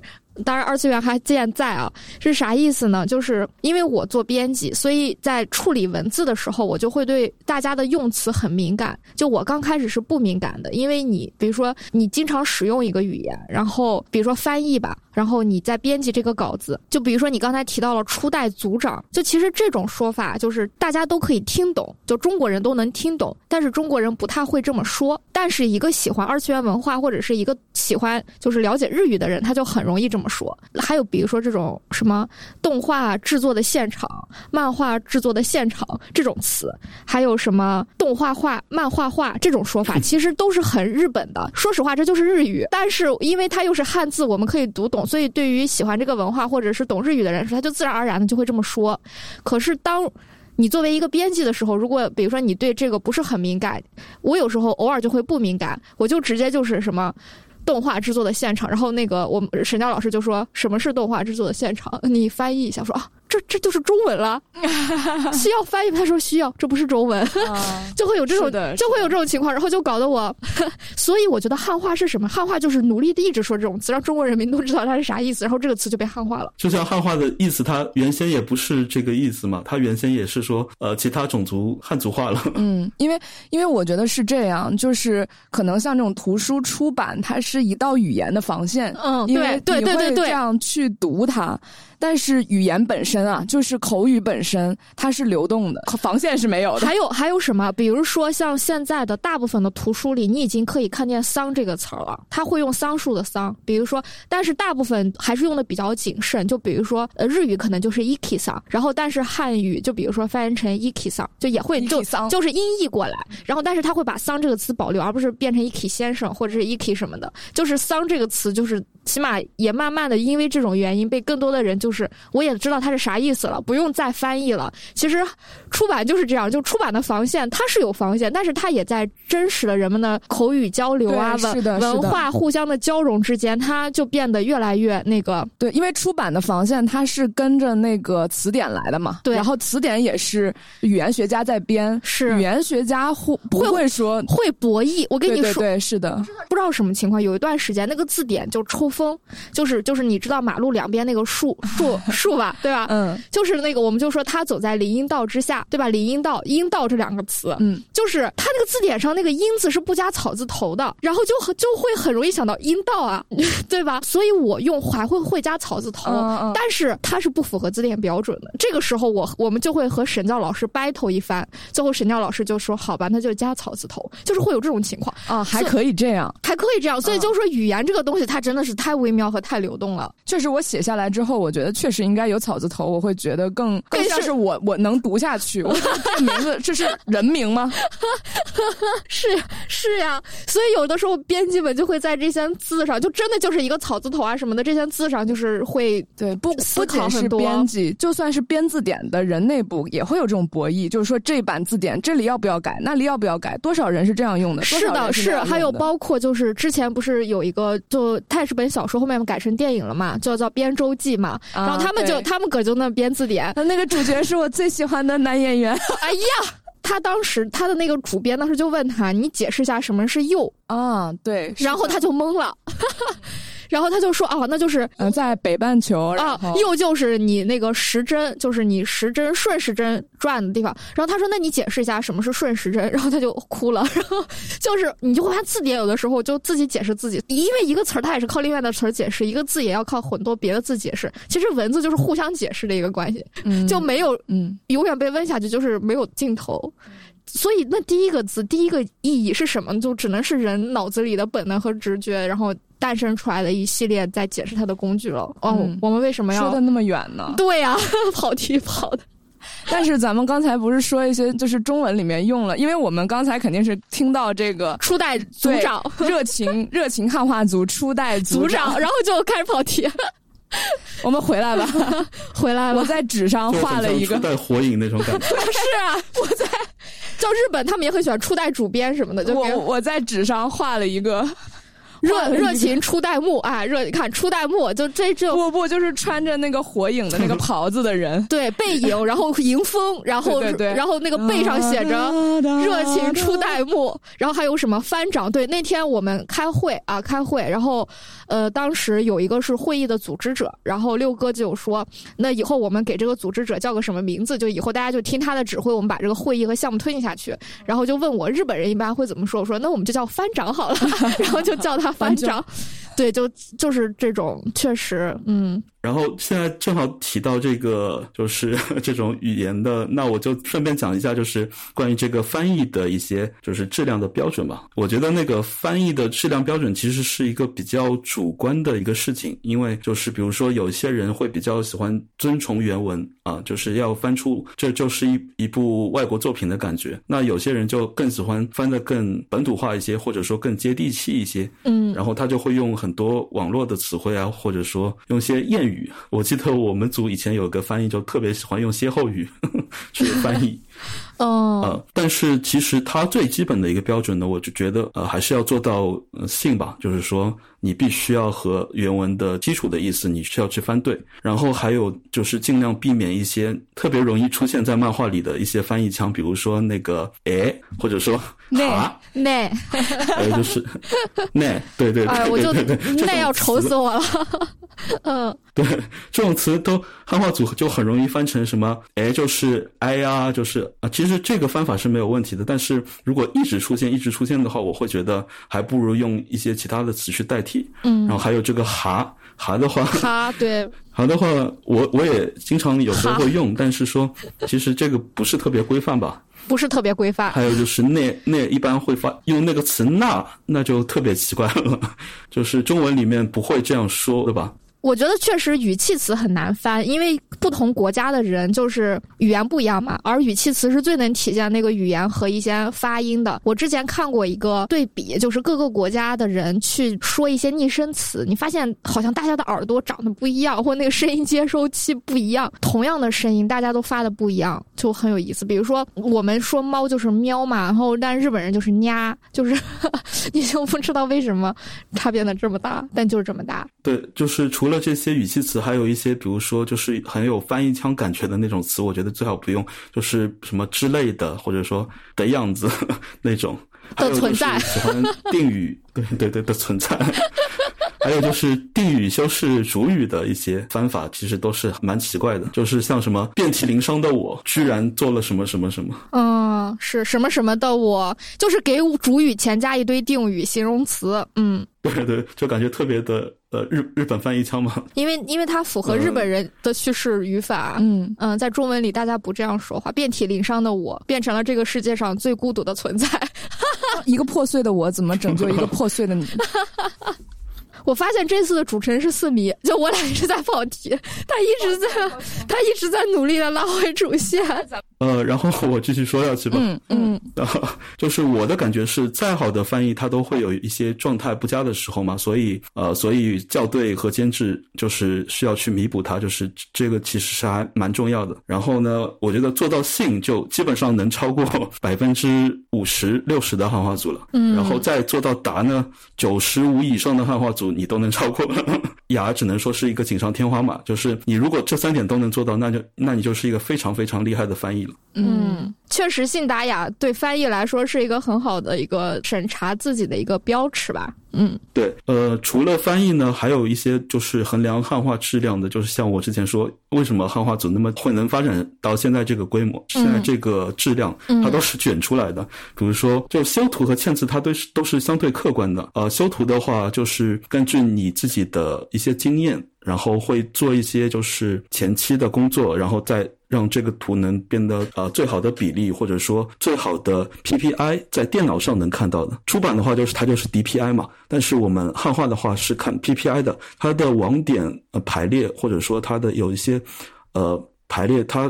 都会根据你不同调整大小和像素，它会有一些细微的差别。就是网点好不好看，就看你这个修图者或者说调图者的水平。嗯，确实是因为在网上看漫画，其实撞网的可能性更高，因为它是通过屏幕来显示，不同的屏幕可能也会就是出现不同的撞网的结果。这个你们是怎么面对的呢？对不同的分辨率，像像我一开始做汉化那时候嘛，呃，大家用的笔记本电脑可能都是七二零 P 的，然后。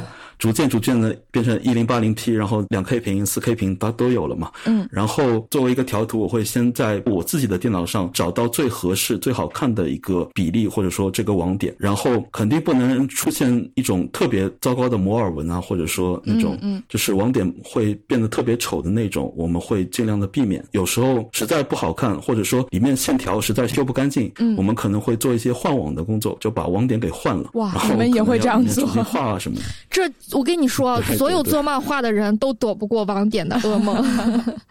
但是网点其实是印刷时代的这么一个产物，只不过它的细节和变化是被验证过之后，所以后后面的人会非常习惯再去重新用这个东西放在漫画里面，实现他自己想要实现的效果。嗯，那现在的话，如果你想要实现一种灰度或者一种过渡的话，你有很多种方式能实现。如果你是电子漫画的话，对你不需要一定是网点，但是在电子漫画里，网点又成为了一种代表着复古或者代。代表着一种时代风格的一种符号，又反过来有很多人用。啊，确实就是说，呃，网点这个东西要追溯到以前日本了。但是我觉得网点其实它还是挺好看的，就是如果用好网点的话，会相对会显得更立体一些。我不知道大家有没有这种感觉，就是说，呃，用好了网点之后，就是画面会变得更加就是生动一些。可能我们。平时用的灰度啊、渐变这种，就感觉普通的颜色效果达不到网点给你的一些就是过度的震撼力啊，或者说一些就是特别是一些少女漫画，它什么花啊，或者说圆圈啊、爱心啊什么，懂的懂的做出来，那其实还是蛮有趣的。然后就就是再讲一下嵌字嘛，嵌字也是。它其实是一个门槛最低的，其实要做也是非常容易的，就是你按照我们的标准来做。但是我觉得做好嵌字其实也是一个并不容易的工作，是因为嵌字对一个审美的要求其实是还蛮高的，而且还需要一些的，就是字体的辨识能力。对，当然这对一些比较好的汉化组来说，它是一个。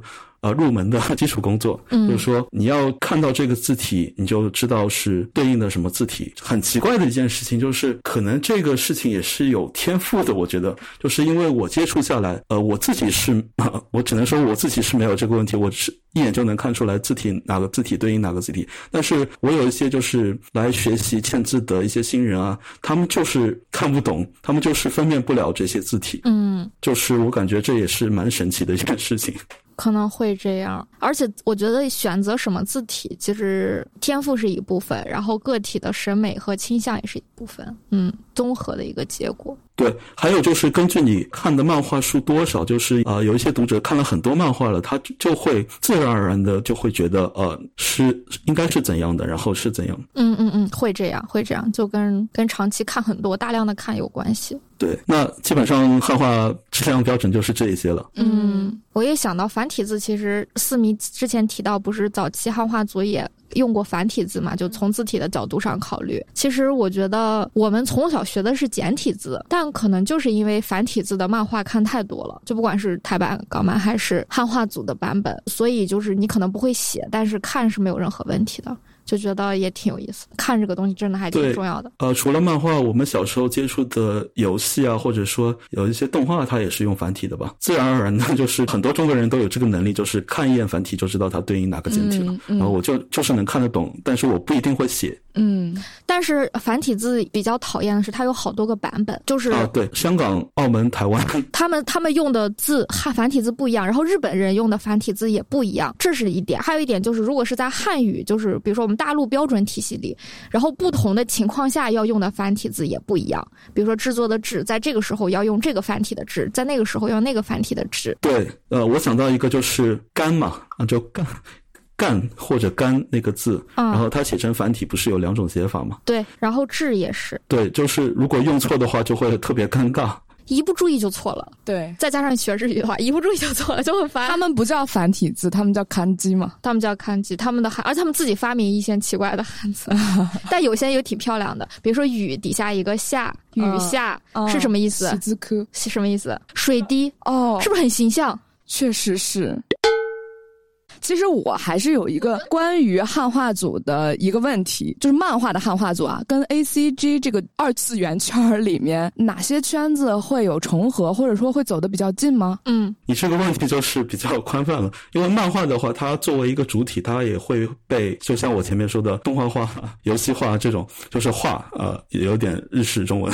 嗯，对对对，所以它其实都是有涉及的嘛，就像其他呃不同的有一些游戏，它也会做一个漫画。画的衍生，它其实也会出漫画，还有就是游戏，还有动画。动画的话，当然就是我们汉化组会很看重一部漫画能不能被动画化。对这一种的话，它如果能被动画化的话，看的人就会很多，就是原版的漫画，大家也会都来看。是的，是的。然后它可能就会吸引到更多的人来加入汉化组，所以说这就相当于一部作品稍微火了，但是也不一定。有些漫画作品被动画之后，它还是很冷，不温不火。对，不温不。火应该是一个比较好的说法。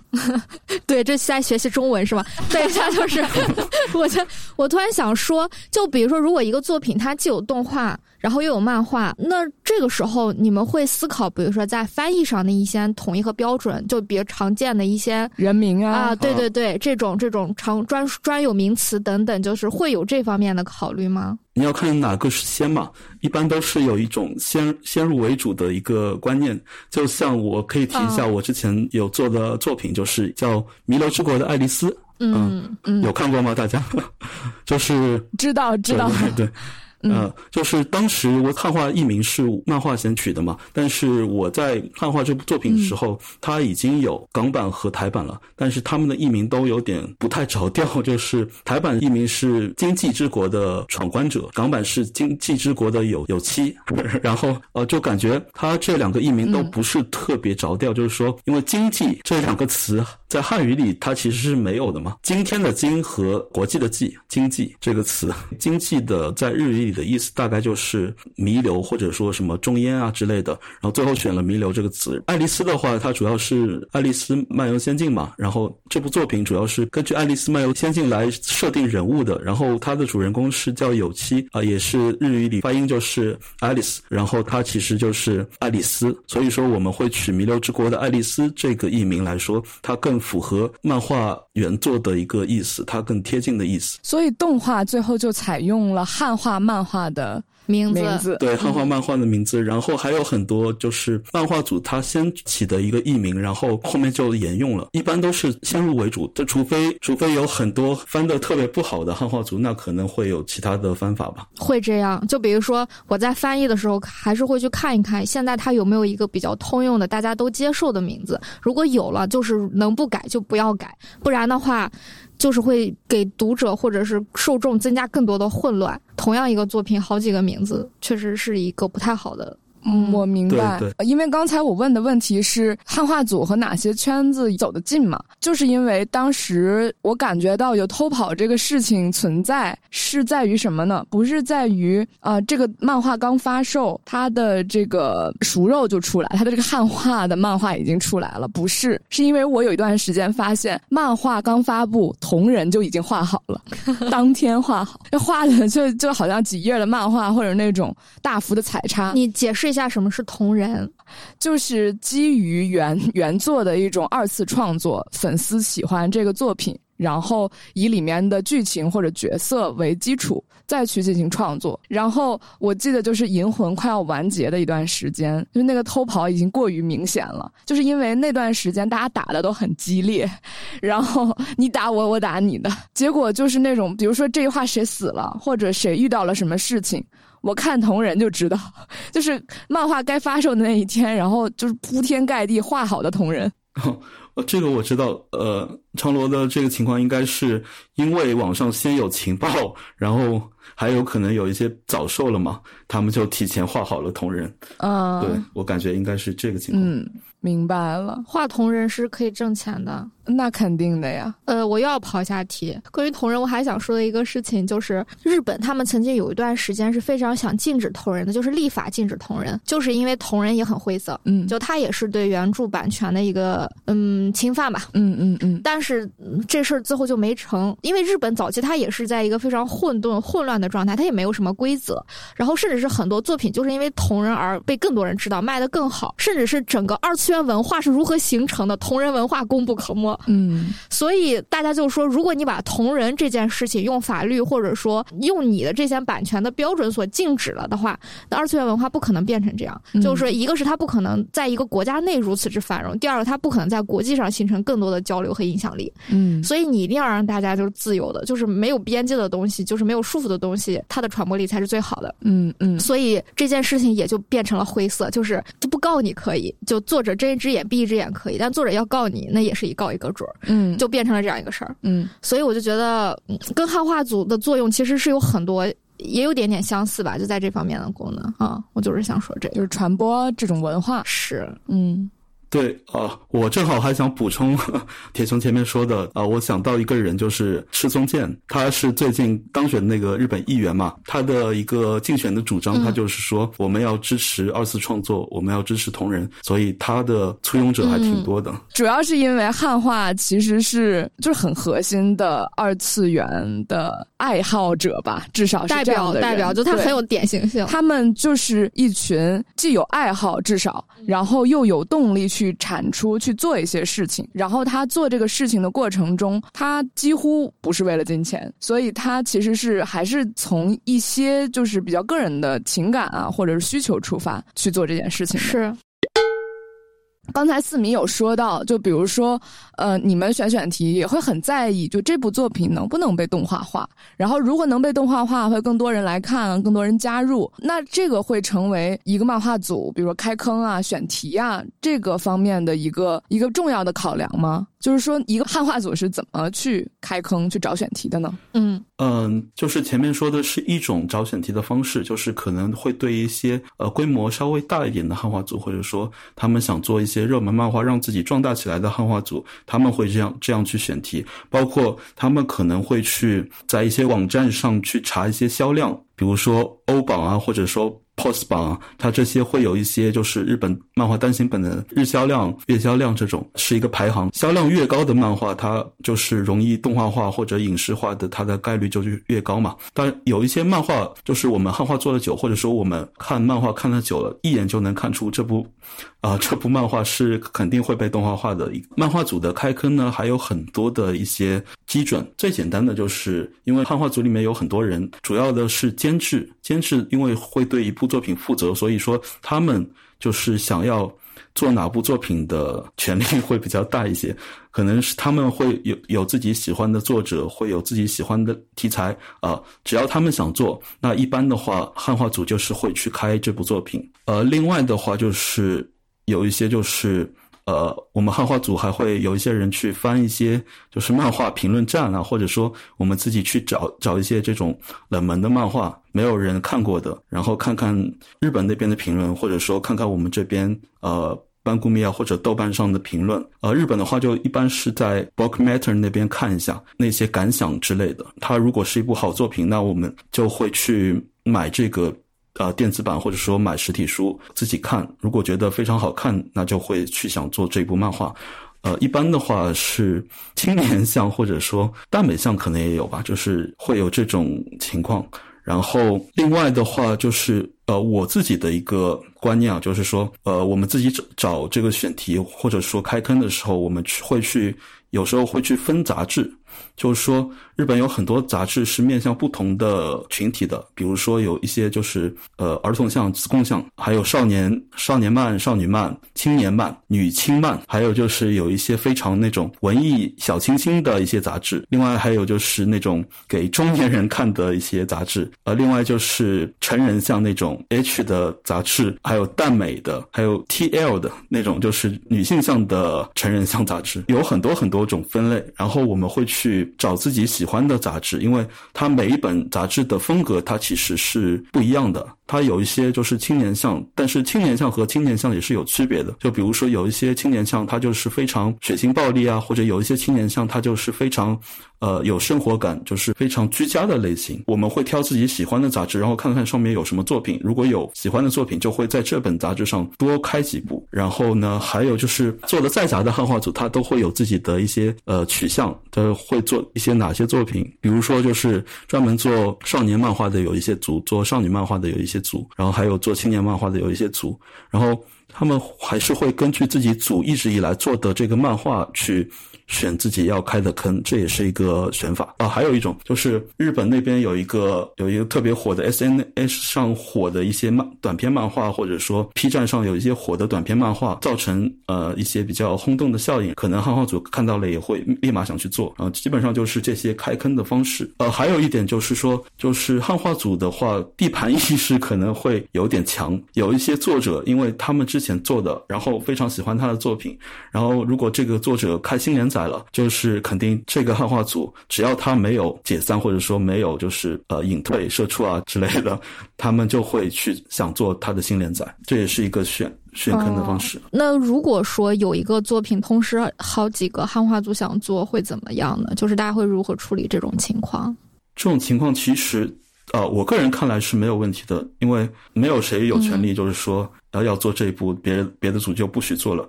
啊，这个话其实和我之后会说的有一个和盗版漫画平台之间的关系，其实也是有这个分坑的一个这种事情的。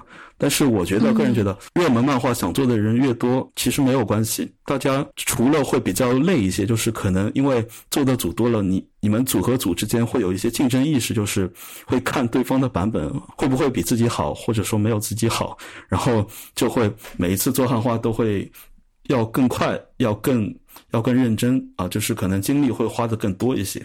就像呃，我之前说的，对，拿《海贼王》来举例，在一五年那时候，就是从零八年或者说零七年开始，就有好几家不算那种个人野生汉化那种译者，那也有三四家一直在做《海贼王》，呃，比如说热情，比如说熊猫，比如说鼠会。啊，他们去互相的竞争意识会比那些其他组会更大一些，因为《海贼王》当时就是最热的漫画嘛，然后互相竞争，然后逐渐逐渐的就开始卷，然后就把自己的汉化质量给提高了。其实是和他们的 这个竞争是牢不可分的。原来如此，受贿的还是大家吗？对，受贿的其实是读者，因为读者可以选择不同的版本看嘛，喜欢哪个版本就看哪个版本，其实都是 OK 的。会有读者特地把几个版本放在一起比较的吗？有，绝对有。这个世界就是这样。嗯，那我下一个问题，就是因为你刚才说了很多，就是贵圈真乱，或者一些就是啊，对吧？讳莫如深的话，对，所以我们就一直很想知道，到底会发生什么样的事情。或者说，这个漫画汉化圈有哪些事情算是历史事件，轰动全圈？嗯，那我就从我开始做汉化往后延伸吧。就是说，我觉得比较重要的，对于现在的汉化影响比较大的一些事情，就是可能先二零一四年的那时候，呃，腾讯漫画它正式和翻翻动漫开始合作了，就是引进啊 Jump 的漫画。周刊少年将，然后同年这个漫画型它也创刊了，然后它也登载这个江浦漫画了。这个的话就代表着版权时代的来临了。嗯，那当时大家接到这个讯息的时候，各汉化组是如何看待这个版权时代来临的呢？当时的汉化组可能版权意识还没有特别强，他们虽然知道有正式引进的版权，但是但不在乎，他不在乎。对，因为汉化组他没有盈利，可能当时觉得。这是处于灰色地带的。如果版权方想来找我，他也抓不到我。然后还有就是，呃，感觉一四年到一七年，就是我说前面说的，就是日本漫画单行本和杂志就是迈向了一个全面性的电子化时代啊。这对于我们这个汉化的是一个非常重要的一个历史历史性事件。呃，然后就是一个贵圈争乱的一个事情，就是二零一六年，呃，我查了一下是二月份，那时候就是有一条新闻就说《海贼王》中国。土元军被抓，然后你们当时有没有这个印象？就是说，就是有国人去偷跑这个海贼王，他被抓的这件事情。我我不记得，我不知道这个事情。这个就是他为什么会被抓呢？呃，这个可能就是要讲的比较深一点，我可能会透透露一些细节，我要给大家吃一下瓜。好好，因为刚才都说了很多遍，就是说这个偷跑这件事情，听起来就是会发生的一件事情，并不是非常就非常罕见。那为什么海贼王的土岩君就会被抓呢？对，还中国吓死了。对，呃，其实所所有说法就是。有人举报嘛？就可能这个举报者不是特别清楚是哪一方，但是呢，我觉得和那个腾讯漫画也是有关系的，因为有正版引进了，他们还是一直在变本加厉的做这个汉化。因为我说了一四年、一五年、一六年，其实偷跑的提前天数比之前还要早，就特别奇怪，就是。有引进之后，变本加厉了。变本加厉了，对对对。然后有很多就是，比如说蜀绘汉化组，他看到了我做海贼王这个商机，然后他自己创立了一个独立站。就有很多流量进去，然后逐渐开始想走商业化这个路线了。然后，二零一六年这个时候呢，二月份被抓的这个涂元金，其实对汉化圈来说是一个，你只要是呃在做汉化比较久，或者说在主主要的汉化组做一些汉化的人，会知道这个土元金，因为他他其实会给很多组提供他自己扫的一个图源。我之前也说了，他是被一个音画组去买断。他的图源还有包养，然后当时他会收取就是外面来的资方的一些金钱，然后他去准时的扫一些漫画，或者说他提前去提前去买早售的书，但是他比所有人都要早，因为他认识宋送货的大叔，他认识送送货的那个司机嘛，然后他还会就是帮他搬书，然后所以。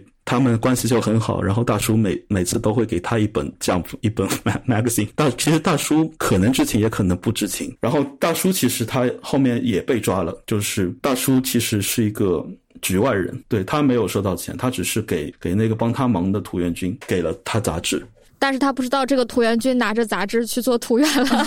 具体知不知道？他以为只是一个不能判断爱看漫画的少年。对对对，很有可能。确实是，确实是。但是起码就就，但起码出于情义上来说，不管知不知道，他或许就这种行为上，从人情上讲是能理解的。但是在日本的法律上，这真不能允许。是的，在日本，你不要说扫描了，你光打印或拍照都是要判的。但是他很明显，他看来是要不然就是胆儿太大了，要不然是根本不知道自己有这个风险。肯定知道，在日本怎么能不知道？而且他肯定他他不知道这个土元君会不会去扫啊？关键不是我我的意思就是说大大叔肯定知不知道不不管，但土元君肯定是知道的。嗯，而且土元君他不仅做这个事儿，而且他还靠这个事儿挣钱。那这被抓进去，这也能理解。嗯，对。思密接着说。好，然后这件事情其实当时呃，对于汉汉化圈来说也是影响比较大，但是还好，因为之前一四年开始日本就是。呃，迈向全面电子化了，所以图源君的被抓，其实损失并没有那么大。我们还是可以买电子图源，没关系，不需要你了。已经被时代时代给遗弃了，就像修图一样。原来没有想到互联网还遗弃了这样子的一个工种。对，互联网遗弃了图源君，后面在买电子版的时候，根本不知道谁买的呀。对啊，然后呢，就是。二零一九年十二月，也是一件比较就是耸人听闻的事情，就是鼠绘汉化的创始人他未经授权传播《海贼王》被批捕。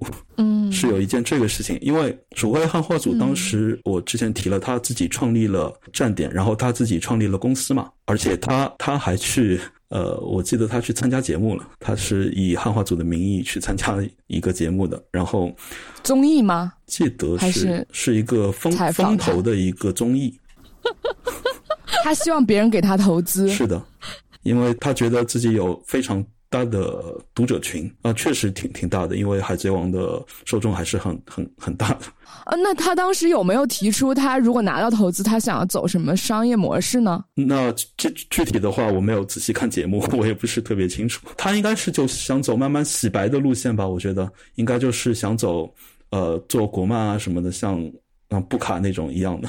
啊，明白，他想做个什么 app 啊之类的，然后把手里做好的内容，然后再去搞版权，然后这个东西就正规化了。对，可能是有这个想法。其实是是可以理解的，可以理解的。但是呃，汉化这个事情本来就是已经在一个灰色了，你再去这样做的话，去把它商业模式去做的话，那肯定是问题特别大了。因为国内有很多版权方，他看到你这样做的话，他就会去举报你，然后确实你侵权了，然后就被抓了。那这个是无法避免的。那比如说，类似于对已经拿到正版版权的。这个公司来说，那他是花了钱，然后来想要通过这个来积，不管是积累前期的流量、积累读者，然后再商业化。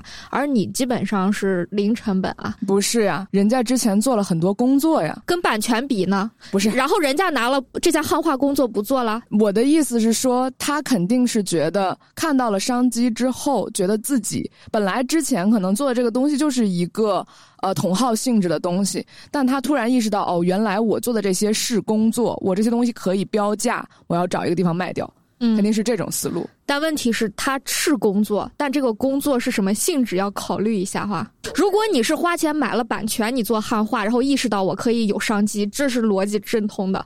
如果你只是汉化，然后。而且是盗版，然后做，然后发现商机，你想再利用这个商机，这在商业道德和伦理上是不被允许的。呃，你什么叫不被允许？在法律上就更不允许了。是这样的，我觉得在商业道德上允不允许，这都放在一边。实际上，主要是版权方看看他。已经很不顺眼了。如果说他通过别的方式获得了流量，再通过比如说我不做这个了，我就因为我手中都是二次元的流量，我开始卖二次元的周边，呃，买我去进口正版周边，然后我去做一个正版周边店铺，但是我就是有叫鼠会周边店，就是这样。你如果他是这样工作的话，那我觉得他在所谓的道德伦理上还是有点欠缺呀。但是，而且他卖周边，他卖的是有版权还是没版权的周边，还是就自己设计周边？他要是他要是拿敢拿。投资他当然是不能再做正盗版的了，但是他的流量是从盗版来的，你觉得他能不能这样做？我觉得从行业的角度来说，最好不要这样。如果是这样，如果这样能成的话，那大家都不要买版权了，都可以用这种方式积累自己的原始流量去。但是那个时代就是没有版权，那是没有时没有版权的时代积累起来的流量啊。那个时候大家都依靠汉化组，很多人都看汉化组。那个时候汉化组也占了很大的比重，也做了很多有有意义的事情。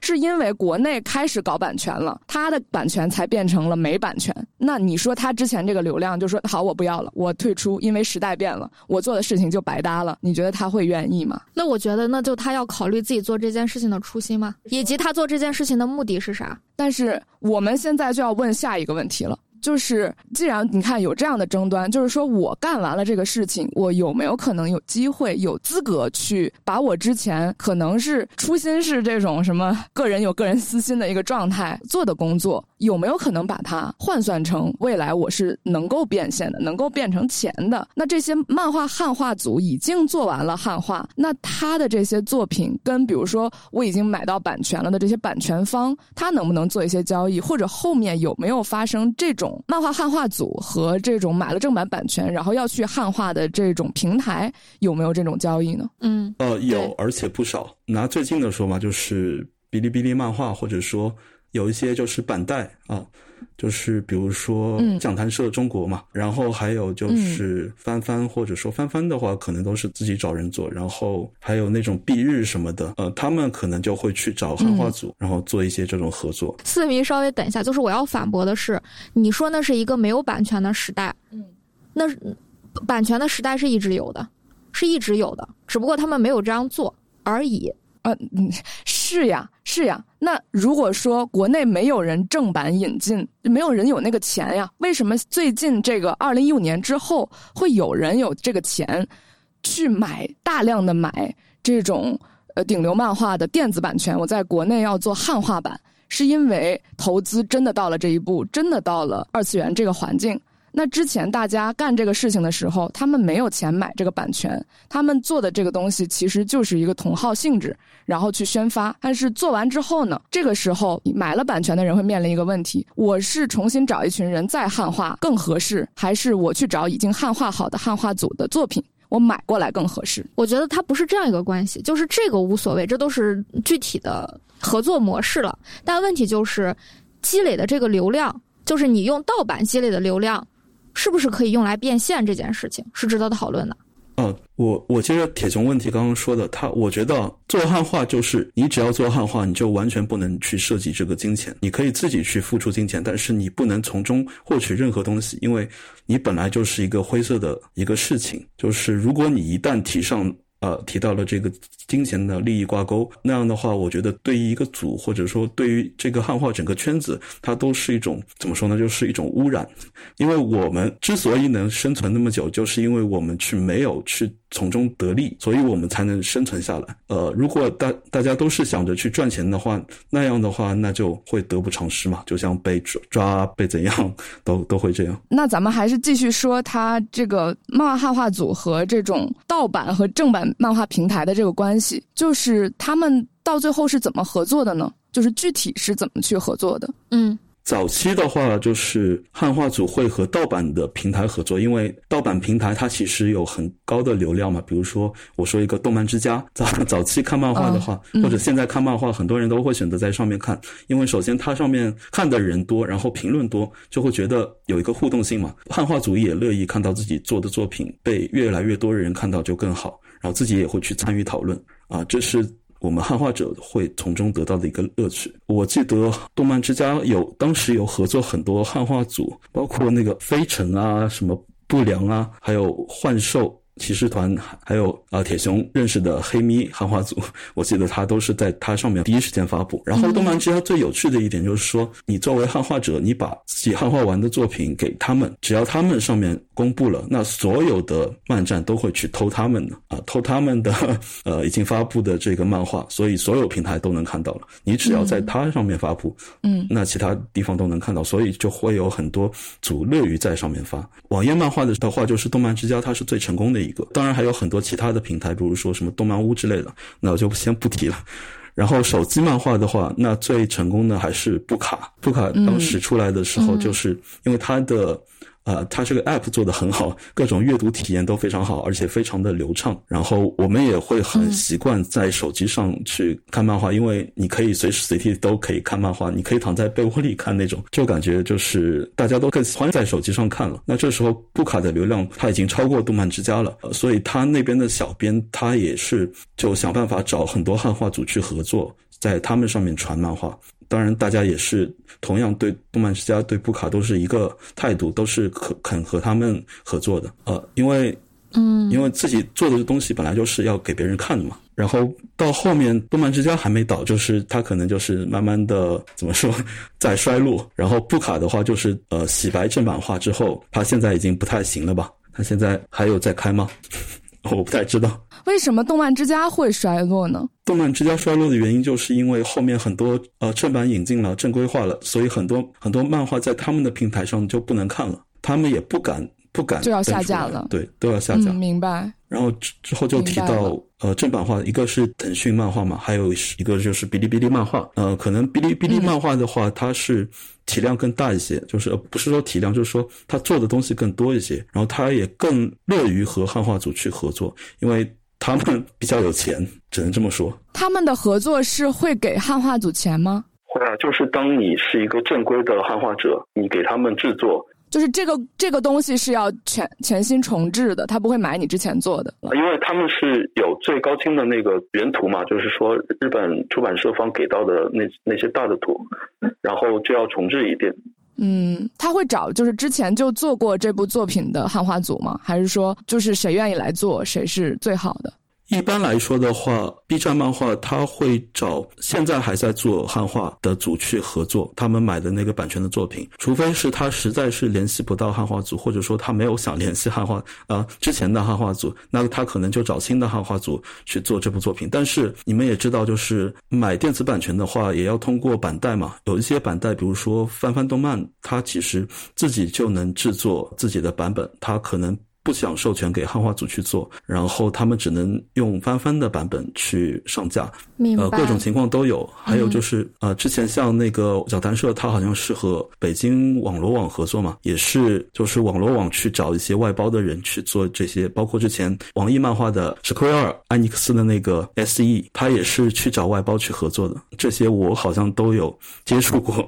那这个过程对呃汉化组们会有什么影响吗？比如说你你就成为了一个。正规的汉化组，你是一个比如说有收入的汉化组了，你会不会影响到你就觉得，哎，那我有有收入了，那我白做的那些，我会觉得。那我是白做的呀。之前是因为是自己是爱好嘛，就是会觉得这个我喜欢我才做，或者那个我有什么想法我还做。但是如果有一部作品是给我钱我做的，那我还会去非常坚持说我们这个组还会有很多就是爱好性的作品吗？还是说整个组都变成了一个商业的组呢？长罗提到的这些情况其实都有，就是其实正版漫画对于汉化组来说也是一个冲击，就像呃你们可能更了解一些字幕组，就像现在很多就是动画。影视的引进，很多字幕组都是呃消失了，但是漫画组不同的一点就是说，漫画组它是源源不断的在冒出来。呃，你之前的这些组，它如果去做正版了，那可能有一个就是怎么说呢？就是一旦做了正版，你可能就不会那么想做盗版，这种情况是有的。嗯，然后这些组可能慢慢的就变成正规军了，他们就去做呃只做哔哩哔哩漫画了。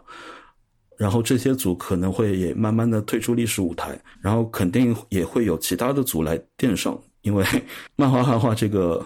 对，因为漫画本身是太多了，所以对。然后我觉得这个是对于一个汉化者是一个呃需要权衡的东西。可能呃我个人来说，其实我不太在乎，就关于这个有没有钱这件事情嘛，就是可能比较在乎的是我能不能做到这个正版。但即使我做不到正版，我会去做那些不可能被引进的漫画，就像我现在做的有一些，就是基本上冷到不太可能被引进的漫画了。啊，因为我本来也比较喜欢一些比较好的，然后又呃。知道的人少，我想给大家去带。带去这些呃相对冷门的漫画，就是想让更多的人看到有更多不同风格的漫画家存在，然后让可能让国内的更多漫画爱好者或者说漫想当漫画家的人去学习他们的一些呃比较精华的一些一些地方吧。那我觉得我听下来，觉得你对这个比如说没有版权的汉化的，就是未来的态度还是比较乐观的。你会觉得，就算在这样这样的冲击下，就是这种盗版的汉化。其实是不会消失的，你是觉得它不会被时代淘汰，是不是？呃，我觉得是暂时不会的。那除非以后会有那种翻译 AI 进化到，就是你可以和外国网友无缝的对话了那那样，那可能它直接可以翻译漫画了。那我我觉得汉化组除了有时候需要词造的上面的，可能还会比 AI 好一点。那其他的可能就被淘汰了吧？但是那个是非常非常以后的事情了吧？我觉得暂时我觉得它应该不会被时代给淘汰了。因为漫画实在是太多了，竟然你还会想这种技术突破，给给你们这个 这个这个圈子带来的这种可能性啊！因为我之前有看到新闻，就是日本有人程序员做出了一套 AI 翻译系统，然后他可能会翻译成各国语言，直接在这个漫画上，你用用这他这个软件，他就给你变成想翻译的国家的语言。但是这个可能技术还是比较早期。是的，是的，现在很多那种扫译的软件都能做到，就是说，就是 A A R 增强，然后我能识别你这段文字在哪里，然后我还能同时给你贴在原位。这个确实开已经开始在做了，能够淘汰盗版汉化的，竟然是 A I。就是可以想见，就是国外的这种漫画，其实这个资源是源源不断的，而且绝对不会。就是全部被引进，总会有一些东西是好的且值得被大家看到的。呃，我想到的一个很细微的事情就是，如果说一个东西直接就是可以被汉化，就比如一个作品，然后它可以被 AI 瞬间快速的翻译成各个国家的语言，而且准确率比较高的话，那这是否是一件好事，以及它会带来什么影响，其实还是可以再想想的。就我还在想刚才那个问题，就是正版跟盗版这件事儿。嗯，为什么我刚才会提到就是那个 AI 一键翻译，嗯的影响，嗯，是因为我认真考虑过这个事儿。因为这件事情它对出版也是有影响的。你就想，如果说 AI 它可以一键翻译，把它翻译成各种语言，那以后一个国家的书还需要各个国家的版本吗？这是一个问号。然后，此外，如果大家假设都可以用这种方式看到这个书了，那我还需要再买个法语版、买个中文版、买个日文版吗？可能我我只要看日文版，然后我翻译成全世界通用语言就可以了，翻译成各个语言就可以了，就会有这种情况。同时呢，它对作者来说是好事嘛？以前他的作品，他可以授权到各个国家，然后有新的这种版税的收入。那现在就是，这就只能收一份版税。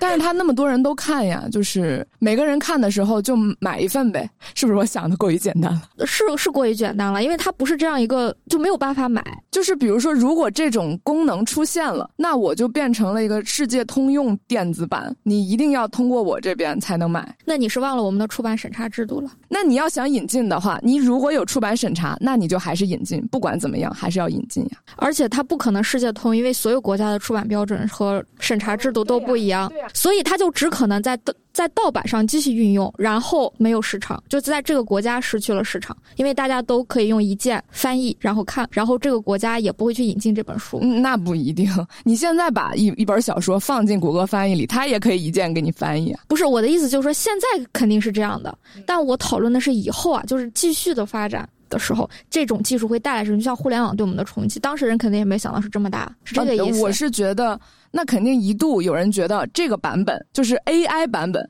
因为 AI 还有很多种 AI，就是比如说十个 AI 比拼吧，就是这个 AI 和那个 AI 的版本，大家可能会变成一度，就比如说我们是小度小度，我是小易小易，就是我们 不同的我们粉不同的这个电子翻译家，那可能会有这样的一段时间，也有可能还是会有人就是说翻译艺术家这样的类型的人出现，说这个东西我就要拿人工。工再来做，就是很多东西现在工业已经可以替代了，但是人工还在做，它就会变成什么手艺呀、民艺呀这种东西，人类翻译的东西可能就会变成一种相对比较奢侈的商品。就是说，我要想看这个翻译艺术家的，以前可能是四十块钱一本书，那以后就是八十块钱一本书，那可能大众。看的就是一键翻译，根本不用花钱的几个顶尖 AI 翻译家翻译的东西，那可能就是导致的结果，可能就是大家的同质化会变强，因为 AI 肯定也会迭代嘛，可能 AI 迭代一次，它也会翻译一个新的版本出来，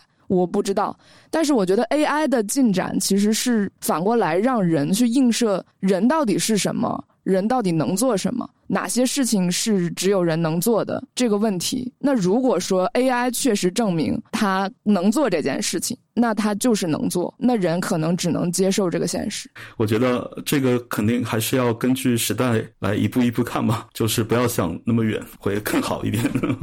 我觉得，因为因为我就也在思考，其实汉化就汉化这件事儿吧，你就不管它是现在寄托在汉化组这种形式，还是说文化交流啊什么，甚至是同人的二次的这种文化的在衍生，就给我的感觉就是说，它一直都在试图去弥补一些行业法律或者是审查上的漏洞，就是它不是钻漏洞，它是去弥补，就是如果没有他们，其实很多东西就会。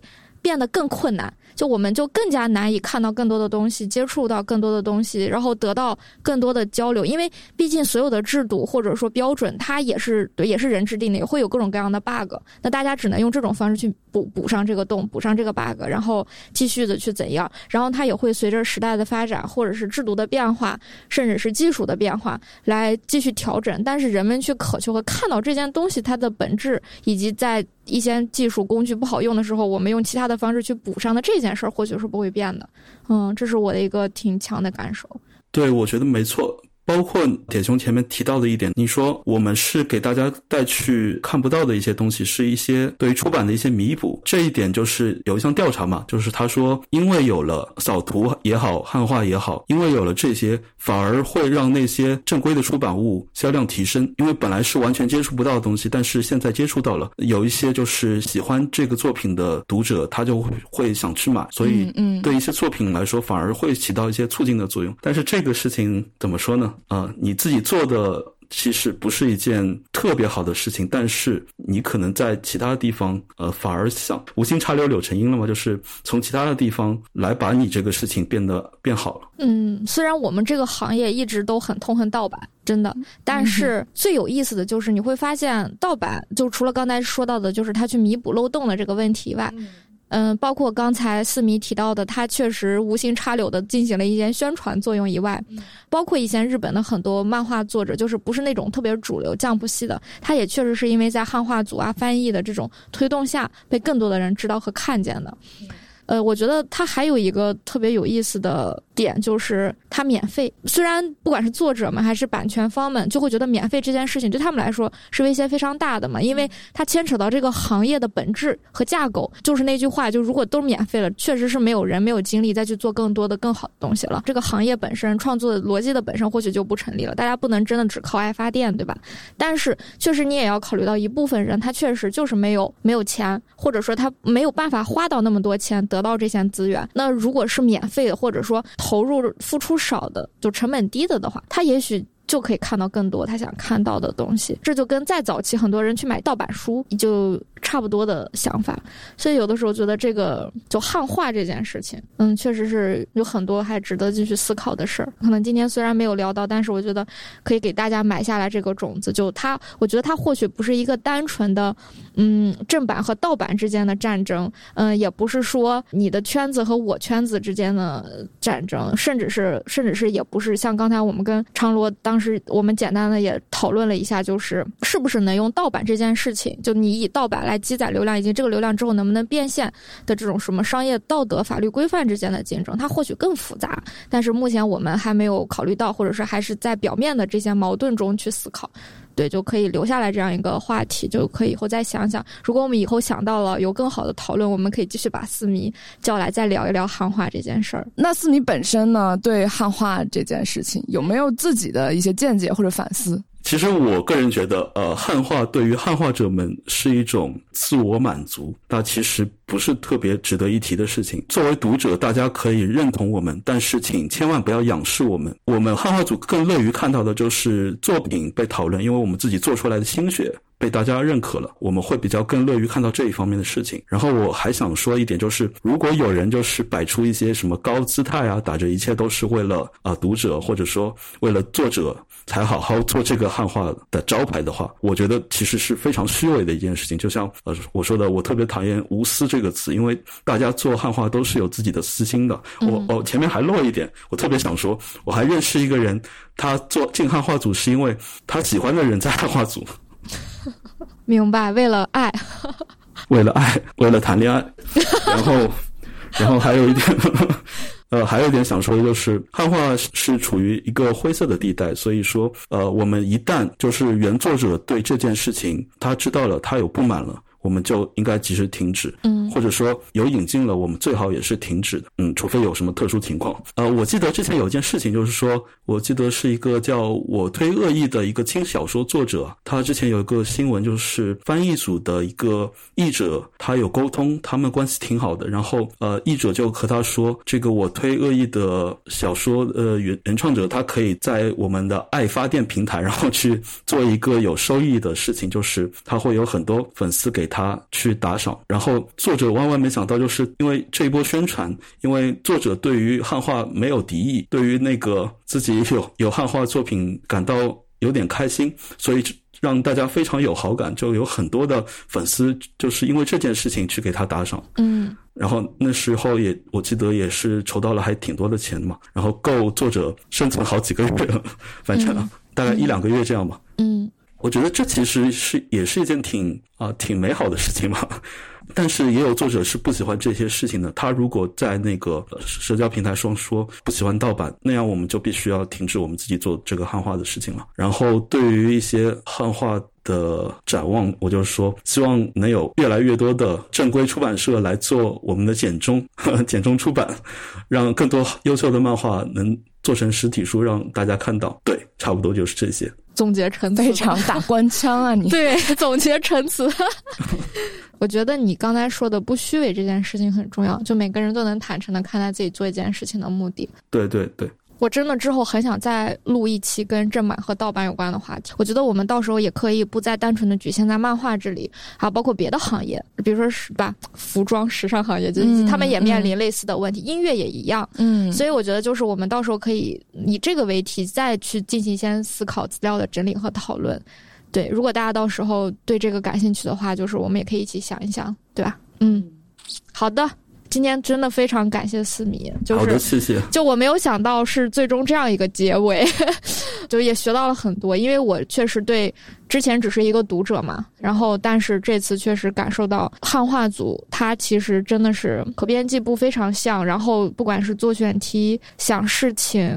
自我定位等等，嗯，就虽然之前做了很多播客啊，聊了很多主题，但是直到做这一期的播客，我才好好反思了一下。就是我从小到大看的最多漫画，肯定是汉化组做的，绝对不会说是从就是书上看的是最多的。嗯，各种各样的类型，然后各种各样的题材，然后有的就是甚至在除了汉化组肯做之外，肯定不会有别人做的各种各样的漫画。嗯嗯。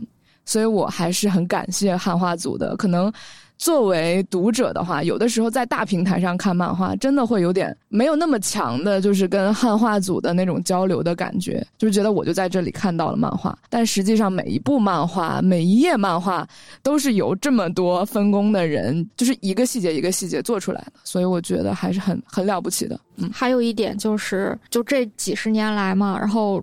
出版在这块一直是半缺席的一个状态，然后我们还能保有这么多的读者，还有这么多人愿意去看漫画、讨论漫画，真的汉化组功不可没。是的，就起码他把这个市场还留留了一些，就这种感觉。好的，那我们今天就愉快的结束吧，然后之后意犹未尽的东西，到时候可以再专门的来聊一聊。嗯嗯，好的。好，那我们就今天跟大家说再见吧。运动，Ciao gente，ademais，拜拜。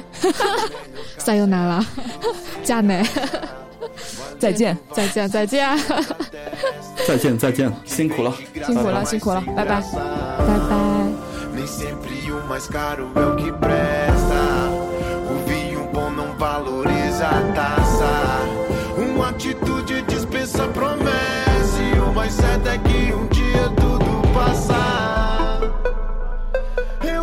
Consigo enxergar o que é meu, vou buscar. Eles não vão me parar. Logo eu, filho de Dona Niesse, cria das suas da Agreste, Deus que me dera isso aqui. Agradecer pelo sol, os dribles na vida cruel, já sempre tem o melhor pra mim. Só observe do nada, molde amores por tudo, basta um momento oportuno. Não vivo um conto de fada, é só um inquilino no mundo aqui de passagem de novo. O sol na pele, ingresso pra vida, bem-vindo. O choro alegre é o teu do quadro mais lindo. Aí passa, você é luz que ofusca o inimigo. Por isso digo: esse cântico realmente é teu hino.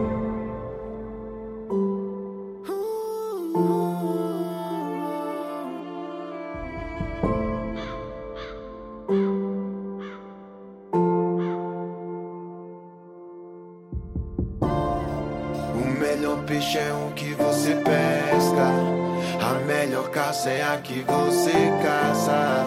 O alívio vale seu suor da testa. Porque o que vem de graça é mais sem graça. Nem sempre o mais caro é o que presta. O vinho bom não valoriza a taça. Uma atitude dispensa promessa.